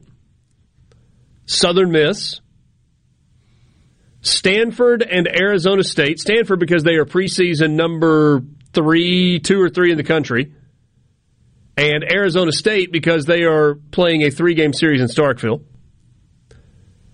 From the ACC, Wake Forest, North Carolina, Virginia Tech, three highest ranked ACC teams.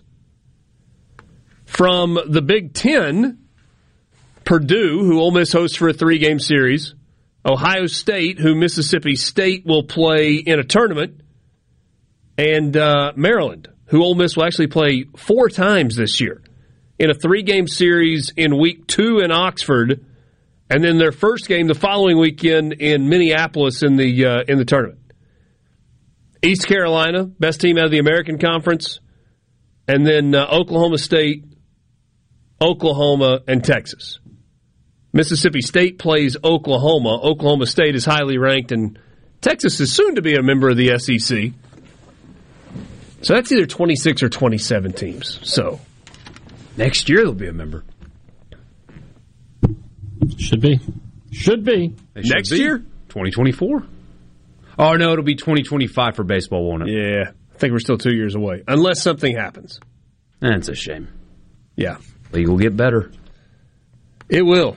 I mean, you you add Oklahoma and Texas to baseball, and whew, Yeah, something I was thinking about the other day. State's new athletic director. I, I- I know Oklahoma just went to the College World Series, but they, they don't care about it like Nope, like we do here. They don't really care about it much at all. I wonder. abundantly clear by the small number of Oklahoma fans in Omaha for the championship series. Yeah. So I mean, it, he'll be made aware that baseball is important at Mississippi State, but I, I wonder. My assumption is he is he has already Yeah. been made aware. But still, as the head of the department, it is his department. Uh, I wonder what he thinks uh, about baseball and, and how he'll handle that, where 99% of the country couldn't possibly care less. And he's stepping into a place that cares the most. Wonder, I wonder deep down how he feels about baseball and the investment in it and things like that. Hey, Dad, am I being flippant if I say it doesn't matter how he feels about baseball? Whatever his feelings are, he is now a lover of the college game? He is now one of the top advocates in the country for the sport of college baseball. He is a, a, a person who. If he wasn't, then use, he is now.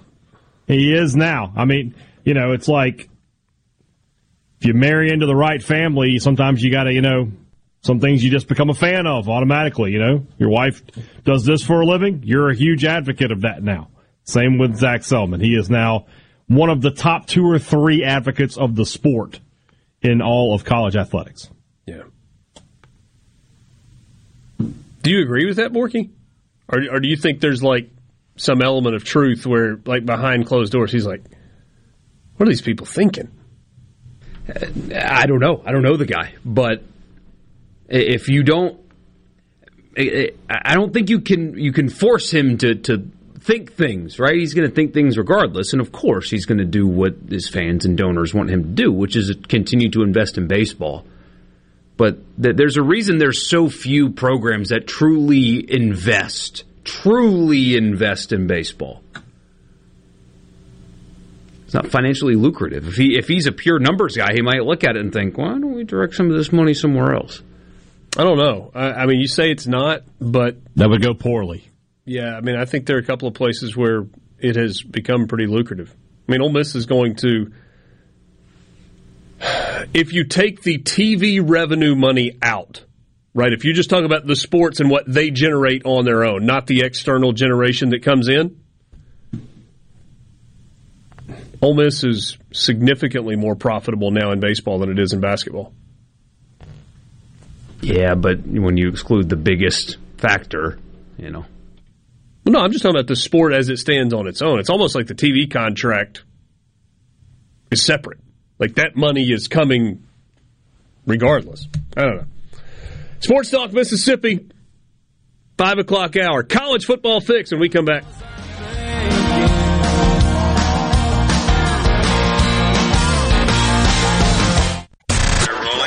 You're hearing Sports Talk Mississippi. What? What? This is so awesome on Super Talk Mississippi.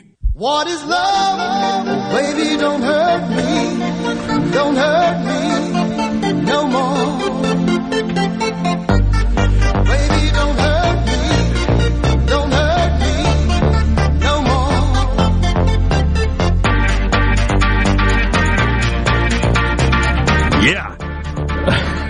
Five o'clock hour, Sports Talk Mississippi, Pearl River Resort Studios. Pearl River Resort is the home of the sports book at the Golden Moon Casino. Visit them and get on the action. So much variety in there. You can just sit back and watch games if you want to. You can uh, you can go to the betting terminals and place your own bets. You can go to the uh, to the the cash register station and actually deal with a human being. You can sit down at the Crystal terminals right there next to the bar with games on the screen in front of you and do live in game betting. Really cool setup, and uh, look forward to being back there soon. That's the sports book the Golden Moon Casino. Richard Cross, Michael Borky, Brian Haydad. It is time right now for the college football fix.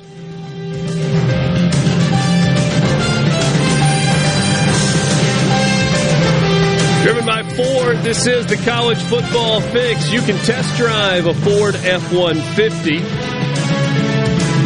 2023's rolling out on the lot. Visit your local Mississippi Ford dealer.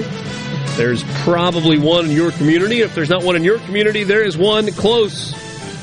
2023 Ford F 150 arriving on the lot daily. F Series. 45 straight years is the best selling trucks in America. So, it looks like the Jaden Rashada to Florida saga is reaching its conclusion. The expectation is that if asked, the University of Florida is going to release Jaden Rashada from his letter of intent. Jaden Rashada filed paperwork yesterday with the NCAA asking for release from his national letter of intent from the University of Florida, according to 24 7 Sports. He signed with Florida on December 21st, which was the first day of the early signing period.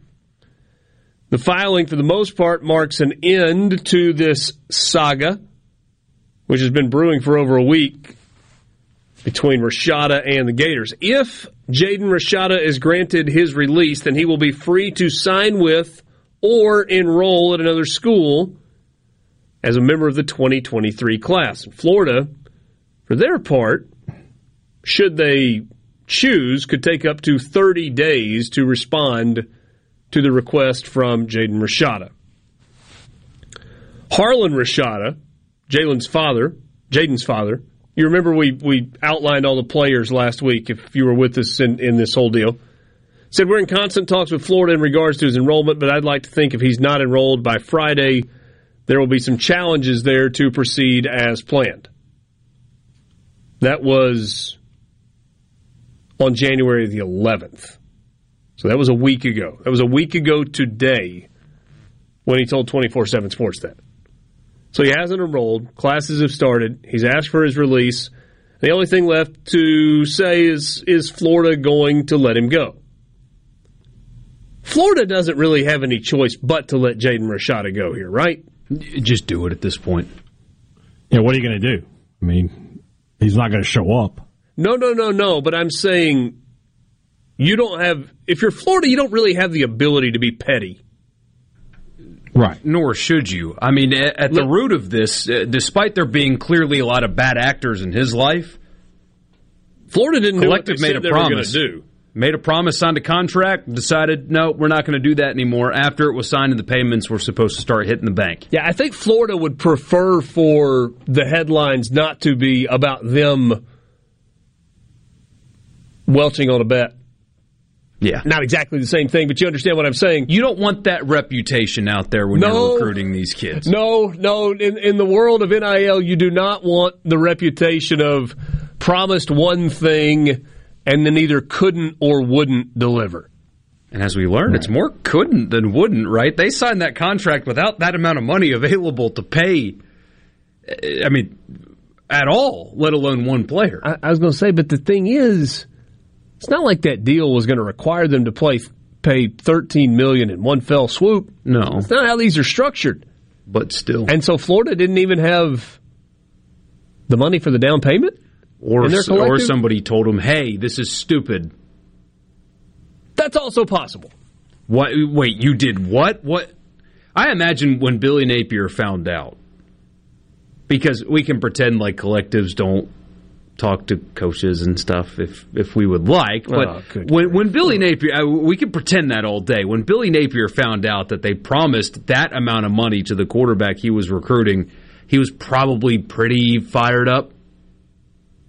Because that seems like a bad use of resources when there's a lot of holes on that roster. Beyond that, tell me how you coach a kid that's making $13 million. I mean, the same way NFL coaches coach quarterbacks that make more than them. Yeah, I mean it happens. It happens in the pros all the time.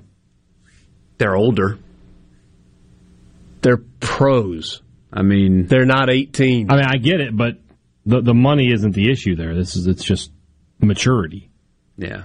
I mean, Kyler, Mur- Kyler Murray's a pro, quote unquote, and he's as heard that. immature as a college player. So, but it's a lesson, right? I mean, th- this is when when people screamed about sustainability and and oh, this this. This isn't sustainable, so Congress needs to step in. And my response is from the jump, Ben, no. If it's not sustainable, let it not sustain. Yeah. When you get a school that promises a 17 year old $13 million who's never taken a college snap at the most difficult position on the field, let alone the most important one, and it goes like this, this kind of stuff is going to stop. So, Borky, you are of the opinion that there is no such thing as too big to fail. No such thing as too big to fail. Everything can fail, including paying high school quarterbacks insane amount of money. You think I, would be shocked if Florida went down this road again. There's no way you could convince me that they would do this again. But and uh, what's what's interesting, it's a much smaller scale. But but I find it really interesting that you saw a very similar situation play out here locally. What do they say in radio, right? Bring everything back local if you can. Let's bring it local. Ole Miss had a quarterback committed in their class, a four star from Nashville in their class for a rather significant amount of time. Then other programs started trying to get him late and offered more money. And there are some people, both uh, fans and, and even in the media, that said that Ole Miss should have done whatever it took to keep him because you can't not sign a quarterback in the class. It, seemingly forgetting that recruiting doesn't just end in December. But still, there were people that thought that, well, you've got this war chest, just overpay. You, you got to sign a quarterback, just overpay and get him. And in reality, that would have been a really stupid financial decision. To get into a bidding war with Texas A&M over an unproven quarterback is a bad allocation of resources. It, it simply is. It doesn't make any sense. So they let him walk, and he went to Texas A&M. They ended up signing a guy with four years of eligibility anyway that was a higher level prospect. And even if they had to pay more than what they initially offered to the previously committed quarterback, he's a better player, and you don't feel like you had to overspend and get into a massive bidding war to get him. It just makes more financial sense. So instead of, oh, just pay him, you got it, just pay him, just pay this high school quarterback that has only taken snaps against high school teams who may never adjust to life in the SEC because how many times have we seen that? Mm-hmm. Over and over and over again don't overpay. That doesn't make any sense. You don't have A&M money. Let them do that and try to portal as best you can and look at what has happened.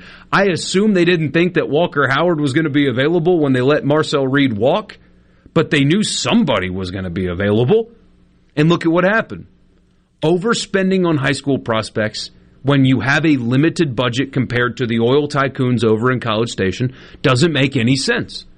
And it played out perfectly for Ole Miss. It ended up being a net positive because they didn't bidding war for Marcel Reed with Texas A&M. It's a no-brainer. You know what I'm curious about now? Where does Jaden Rashada land? Now you can you can be of the opinion that he is not worth thirteen million dollars, and still be of the opinion that he is a very good college football prospect that is likely to be a good college football player. Maybe he is, maybe he isn't. So he commits to Miami and leaves because he gets a better deal at Florida, he thinks. But then that deal pans out. Where's he going to go and how much is he going to get now? It doesn't feel like there are many places where 13 million is going to be on the table. No, no so, shot. So where does Jaden Rashada go, and where does he max out on the NIL front? Far and did less. he mess up by leaving Miami in the first place? Yeah, but then crypto crashed. So who knows? Wait, was his Miami deal crypto related? I don't know. I just assumed that most of the Miami deals uh, were crypto related. Crypto had been in a free fall long before that. Um, where would you guess that he ends up? Dude, I think you'd be surprised. Like Cal, Arizona State, were a couple of the teams that does Coach up. Prime call him? I mean, no, he, he's kids there. He brought his luggage, and it's Louis. Sports Talk Mississippi. That's your college football fix, driven by Ford.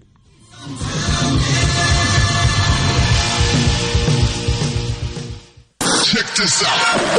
Sports Talk Mississippi. Super Talk Mississippi.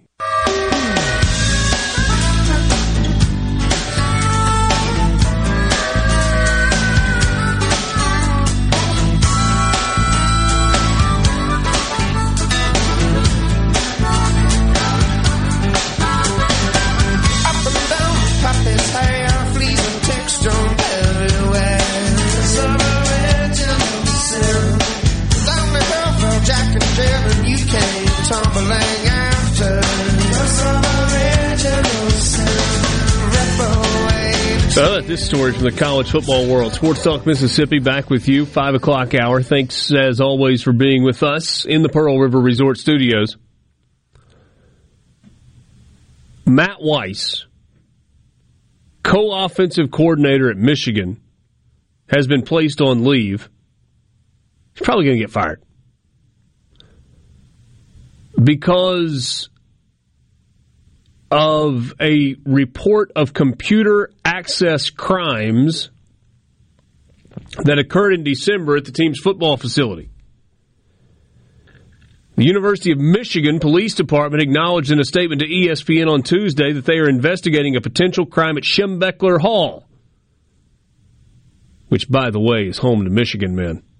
The police released the statement to ESPN when asked specifically about an investigation into Weiss, though that it does not acknowledge anyone by name. The spokesman said that Weiss has not been with the team or in the building recently.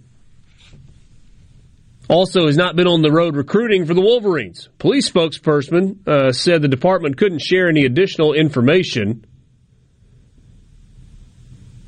Weiss, for his part, issued ESPN a statement that said, I am aware of the ongoing investigation by the University of Michigan Police Department and fully cooperating with investigators. I look forward to the matter being resolved out of respect for the integrity of the investigation. I will not have any further comment. Weiss did say, I look forward to the matter being resolved, not I look forward to being fully exonerated or my innocence will come to light or whatever. Um, last week, one of his neighbors, Matt Weiss's neighbors, said that uh, several unmarked cars had showed up outside of his home in what appeared to be a type of police presence. Search of his home is believed to be tied to the university's investigation. So, the online daily crime log at the University of Michigan's police department had a note on January 5th that the police received a report about, quote, fraudulent activity involving someone accessing university email accounts without authorization, close quote, at Schembechler Hall. So allegedly, he was hacking the emails of who coworkers or something. I mean, like uh, somebody in that works for Michigan, right? That is in their employ, somebody of which he shares a workspace with in some capacity. What are you looking for? what are you looking for? There, were man? you just curious, or were you put up to it? Weiss is 39, bright guy. Vandy grad, uh, degree in economics, human and organizational development, graduate degree from Stanford, making good money. With bonuses, he's going to make over a million dollars this year. What are we doing here? We got football coaches allegedly hacking into email accounts on university computers. I mean, clearly he's a novice hacker if that indeed is what he was doing.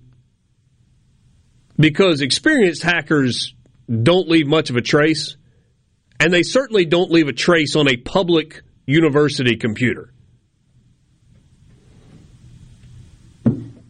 I mean, boys, I will I will absolutely put my tinfoil hat on and we can talk about the black helicopters circling. Let's get crazy. How big a conspiracy is this? What was he looking for? I know what he's that's that's what you got to know. And why? I, I got to know what he was looking for. What what what, what was he trying to find before I can delve into how deep a conspiracy is it?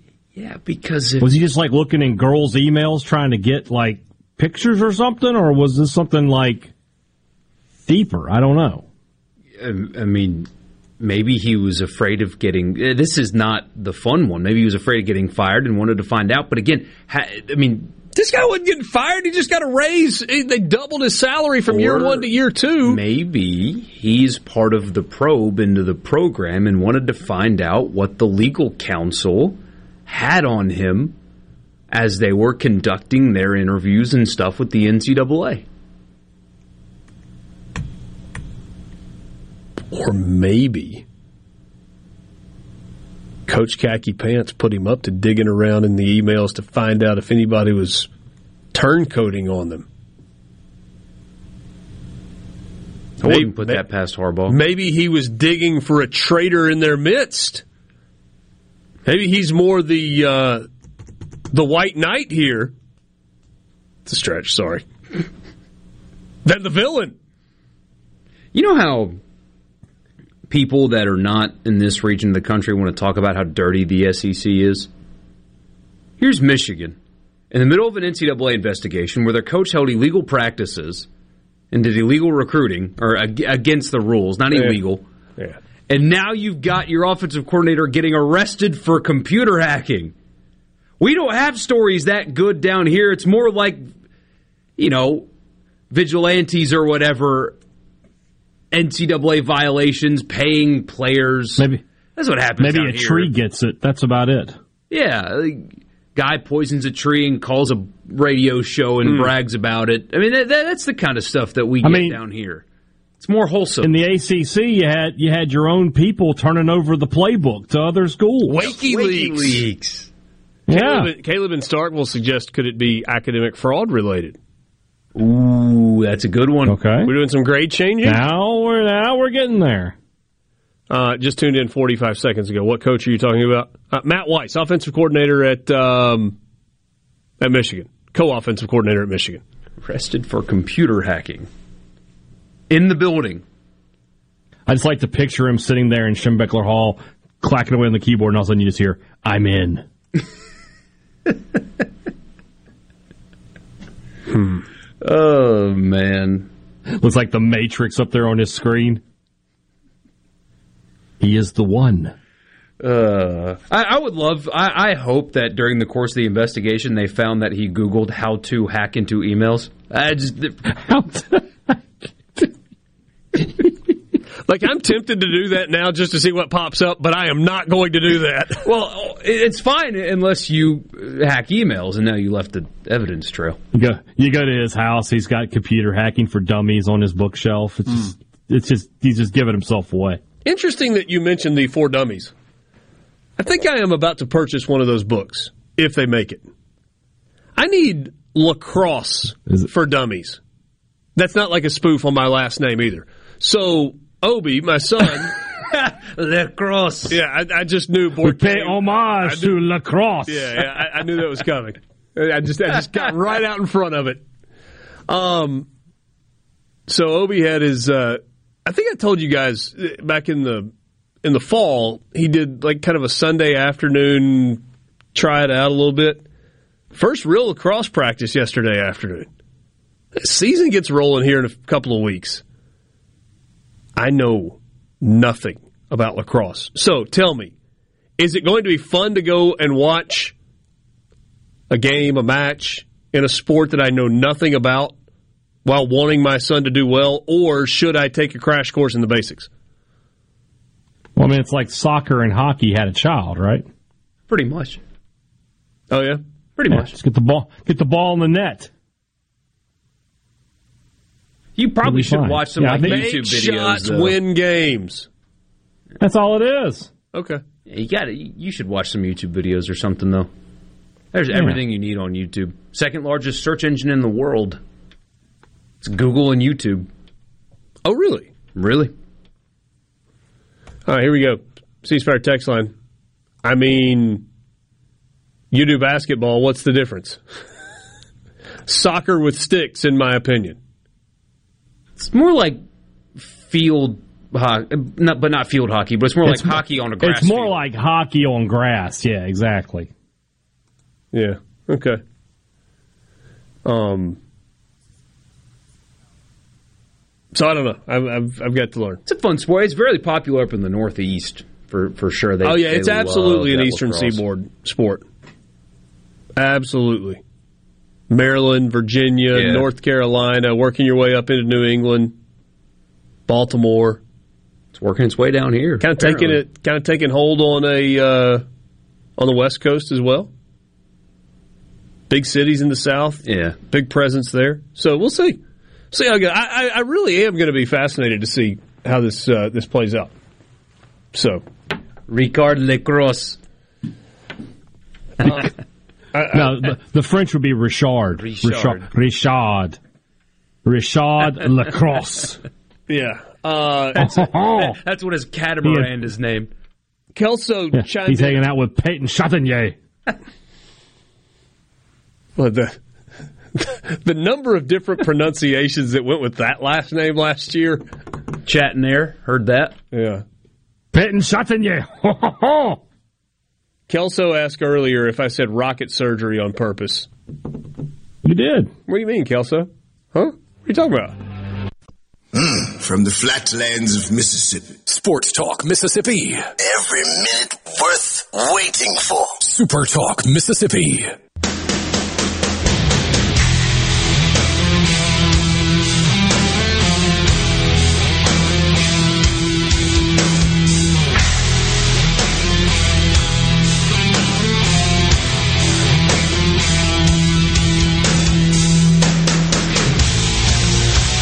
Internet rabbit hole of epic proportions during the break.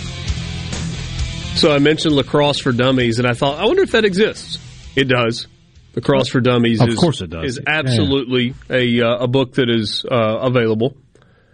And I thought, how much money have they made with the For Dummies series? Don't really know the answer Oh. to that. Don't don't really know the answer to that because the franchise was sold in 2001. In fact, I googled how much has the For Dummies franchise made, and you know what popped up? Franchising for Dummies. so the For Dummies franchise built an empire by explaining it to people like they're five. Started in 1991. The original For Dummies book was DOS for Dummies, explaining to people how to use Microsoft DOS at an elementary level. They have a 30 plus year history with over 250 million books sold on over 2,000 topics in over 30 languages. So in 2001, the franchise was acquired by a publishing house, and here's how they describe it. They have supercharged it with an assembly line production model that rivals Toyota's legendary efficiency. The franchise releases now 70 plus new titles annually.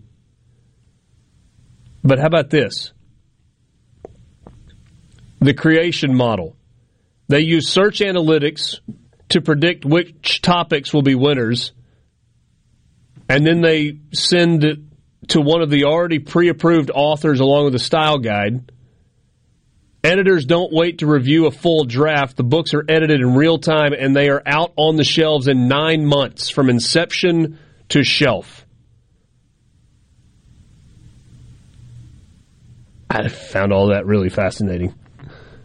So either either you are eyes glazed over right now as you're driving home from work going, Can we get back to football? Or you're like, huh, never had thought about that. It's the strangest sporting event you've ever been to?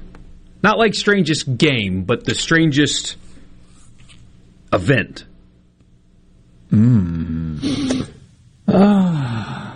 Mine's not strange so much as it, you don't hear it often. I, I did go to a frisbee dog competition once. It's actually really cool. Border collies are awesome, Yeah, they are. but I guess you can classify that as strange. Jane went to a uh, to a cricket match in London. Okay. Yeah, at uh, at Lords, I believe. It's like the ancient cricket ground there. I think they Yeah. changed it up. They they don't do the test matches as much. You know, that last for like seven days. It's more of like the Yeah. the three hour. Anyway, Yeah, you, you bat until they Huh. get you out, Right. essentially. I mean, it's like make it take it. I'm trying to. I've never been to like a really weird sporting event. I've been to a boxing match. I don't know if that, that would count, but There was this basketball game inside of a uh, roofed building where it rained. that's a good one. I don't know if you've heard about that. A good one. And what Andy Kennedy might refer to as the sad pad, I think was uh, I think that was a favorite of his. I was at a football game where five points were scored total. Does that count? I mean, sure. Sure.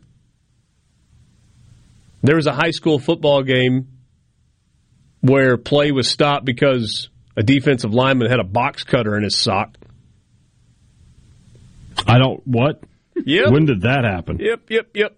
It's uh, right here in the good old state of Mississippi. No, I believe where, but what, when? When did that happen? Uh, it was early 90s.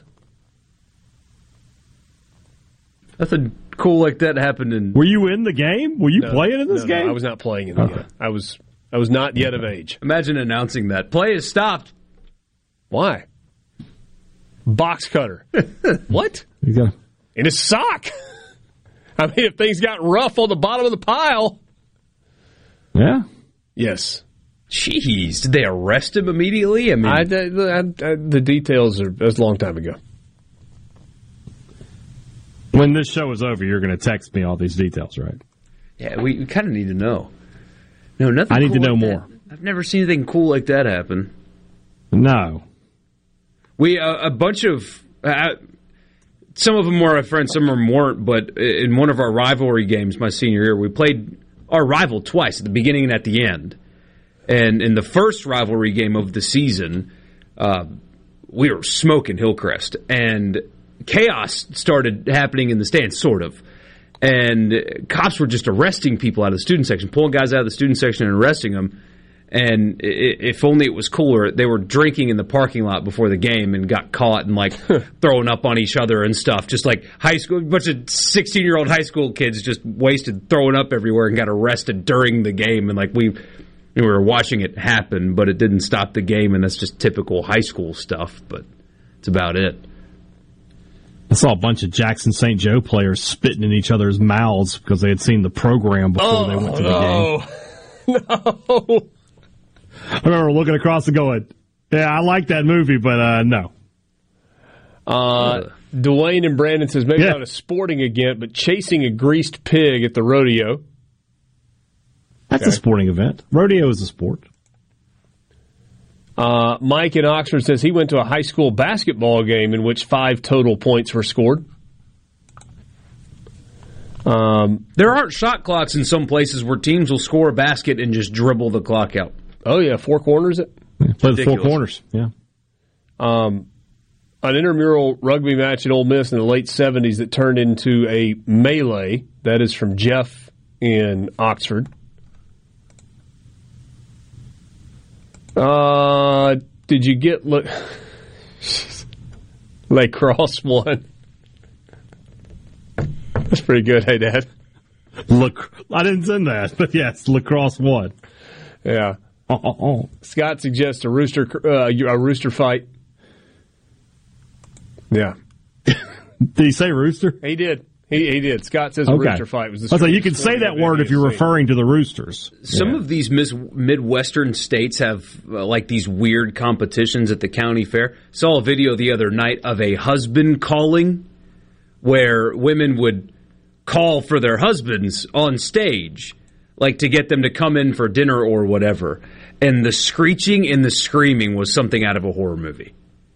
But somebody won. that people sat there and listened to it. Listened to Karen up there yelling for for Johnny or whoever. Um, Chris in Summit says the strangest sporting event that he has ever attended: sitting at a football field, waiting for a cow to poo in a square. I believe it's called cow pie bingo or cow patty bingo. Think that's how it's referred. Um. Oh wow, John Bond just sent me a text. Why did I not know that John Bond was going to have a great anecdote to add to this conversation? I had to play a defensive end that wore brass knuckles with tape over them. Jeez. That's rough. Ay, ay, ay. Oh wow! Borky asked the question: strangest sporting event you have ever been to? Hambone in the Berg says a donkey basketball game at Stringer High in the '80s. James in Hattiesburg says he's Sounds been like a to Lakers game to me. Wait, wait, wait. You can't just go on to the next. What the heck is donkey basketball? Again, it's a Lakers game. Hmm. Do, do, do, do. When's Brandon Ingram playing again? I don't know the answer either. Yeah, and still in still in third in the West. Vance in going with playoffs. mullet toss. That's a sport.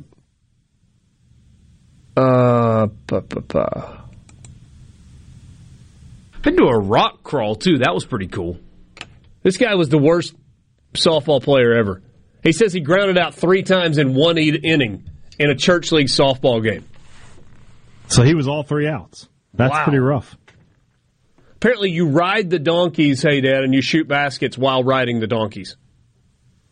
It's like polo for rednecks. Yes, that's exactly what it is. It's beautiful. I'd play. you can't do that now, right? I mean, PETA would PETA would crush you for riding donkeys while playing basketball, they, wouldn't they they? can't do anything. Yeah. If they advocate for something, that PETA engages in the Streisand effect more than they realize. If they don't like something, more people like it. Like they want Georgia to retire UGA, like that's their thing, and now everybody's like, "Wait a minute, UGA's awesome. Shut up."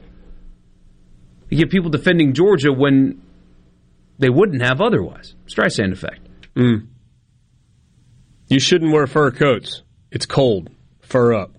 makes people want to wear fur coats. Say uh, when, when you've got you know certain people in government talking about they want to ban gas stoves. Well, guess what? More people want to go get a gas stove now just because a certain politician told them not to. If you just didn't say anything, fewer people would use them. Of all the dumb things that have come out of Washington in the last, I don't know, five decades, where is that on the list? Very low, but only because Oh, you it's think? a hard bar to, hard bar to It's, clear. it's low. I don't know. Yeah. I don't know. Sports Talk Mississippi. We'll wrap it up next. Sports Talk Mississippi continues.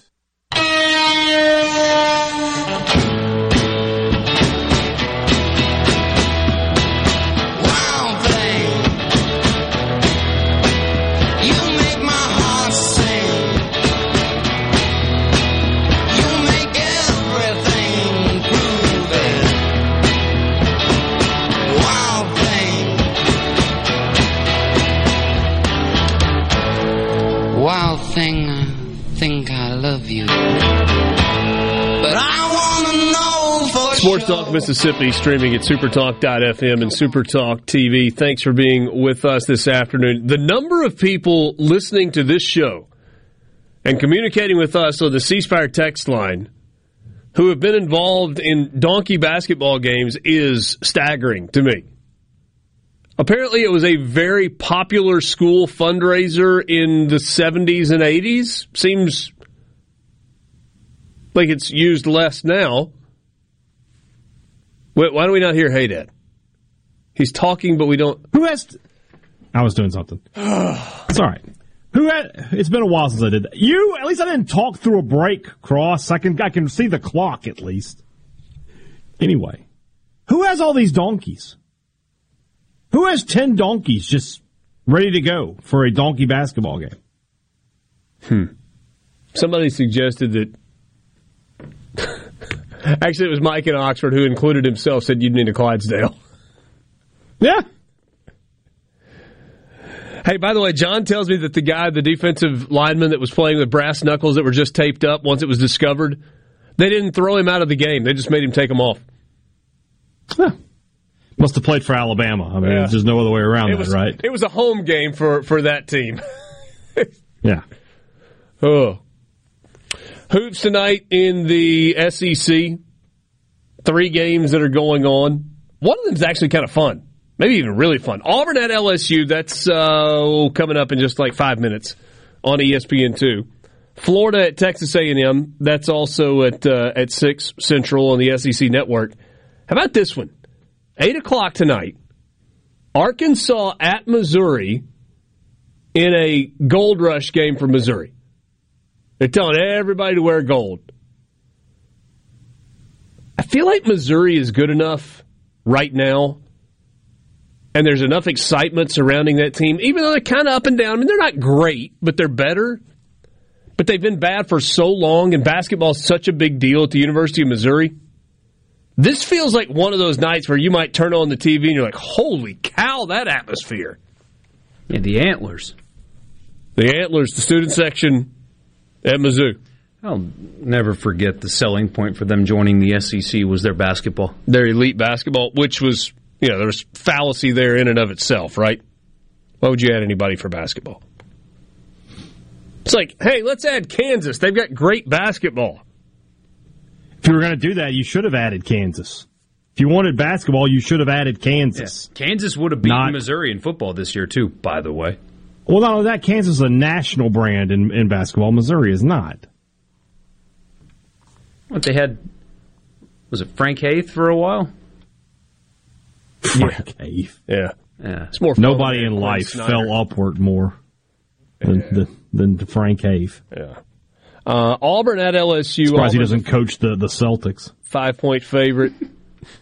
A and M's a three and a half point favorite at home against Florida, coming off a forty three point road win against South Carolina, and uh, Missouri favored at home tonight against the Arkansas Razorbacks. What's up with Arkansas? Uh, we didn't talk about, by the way. Pretty way, significant injury. maybe it was inappropriate, but I, I, I heard others today mentioning it.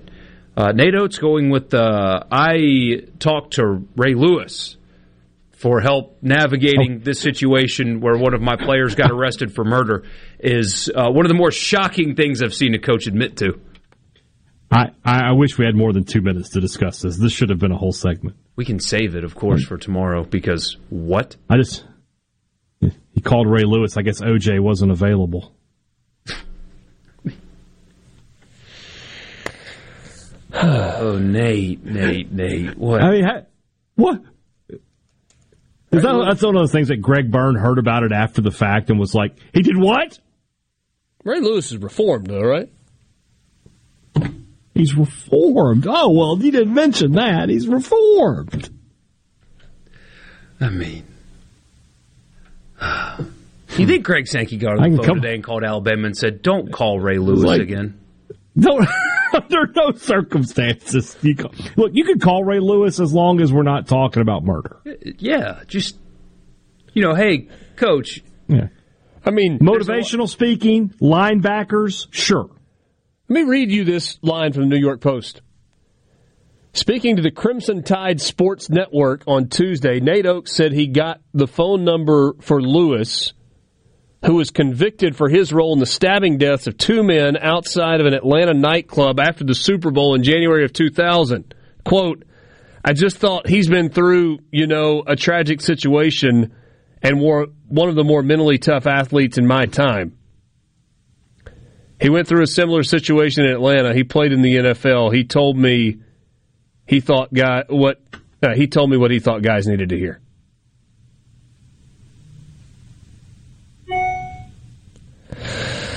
Sure. sports coaches not the smartest. Uh, in fairness, Ray Lewis's advice to Nate Oats was he just kind of told me to share the word with them and pray with them. That's what they need right now. There you go. There's other people that probably would have said that also. Oh, thanks for being with us. Enjoy your Wednesday night. We'll talk to you tomorrow. Sports Talk Mississippi. Running a business is tough. If you're struggling with HR benefits and payroll, you're not alone. Many businesses just don't have the resources to keep up. That's where MWG Employer Services comes in. We provide a full range of employer services with everything from payroll to benefits to HR services and compliance and can create a custom plan that fits your needs and budget. We're a Mississippi based company that can help you focus on what you do best growing your business. Call MWG Employer Services today at 601 206 7966 or go to MWGEmployerServices.com. A SuperTalk Mississippi media production.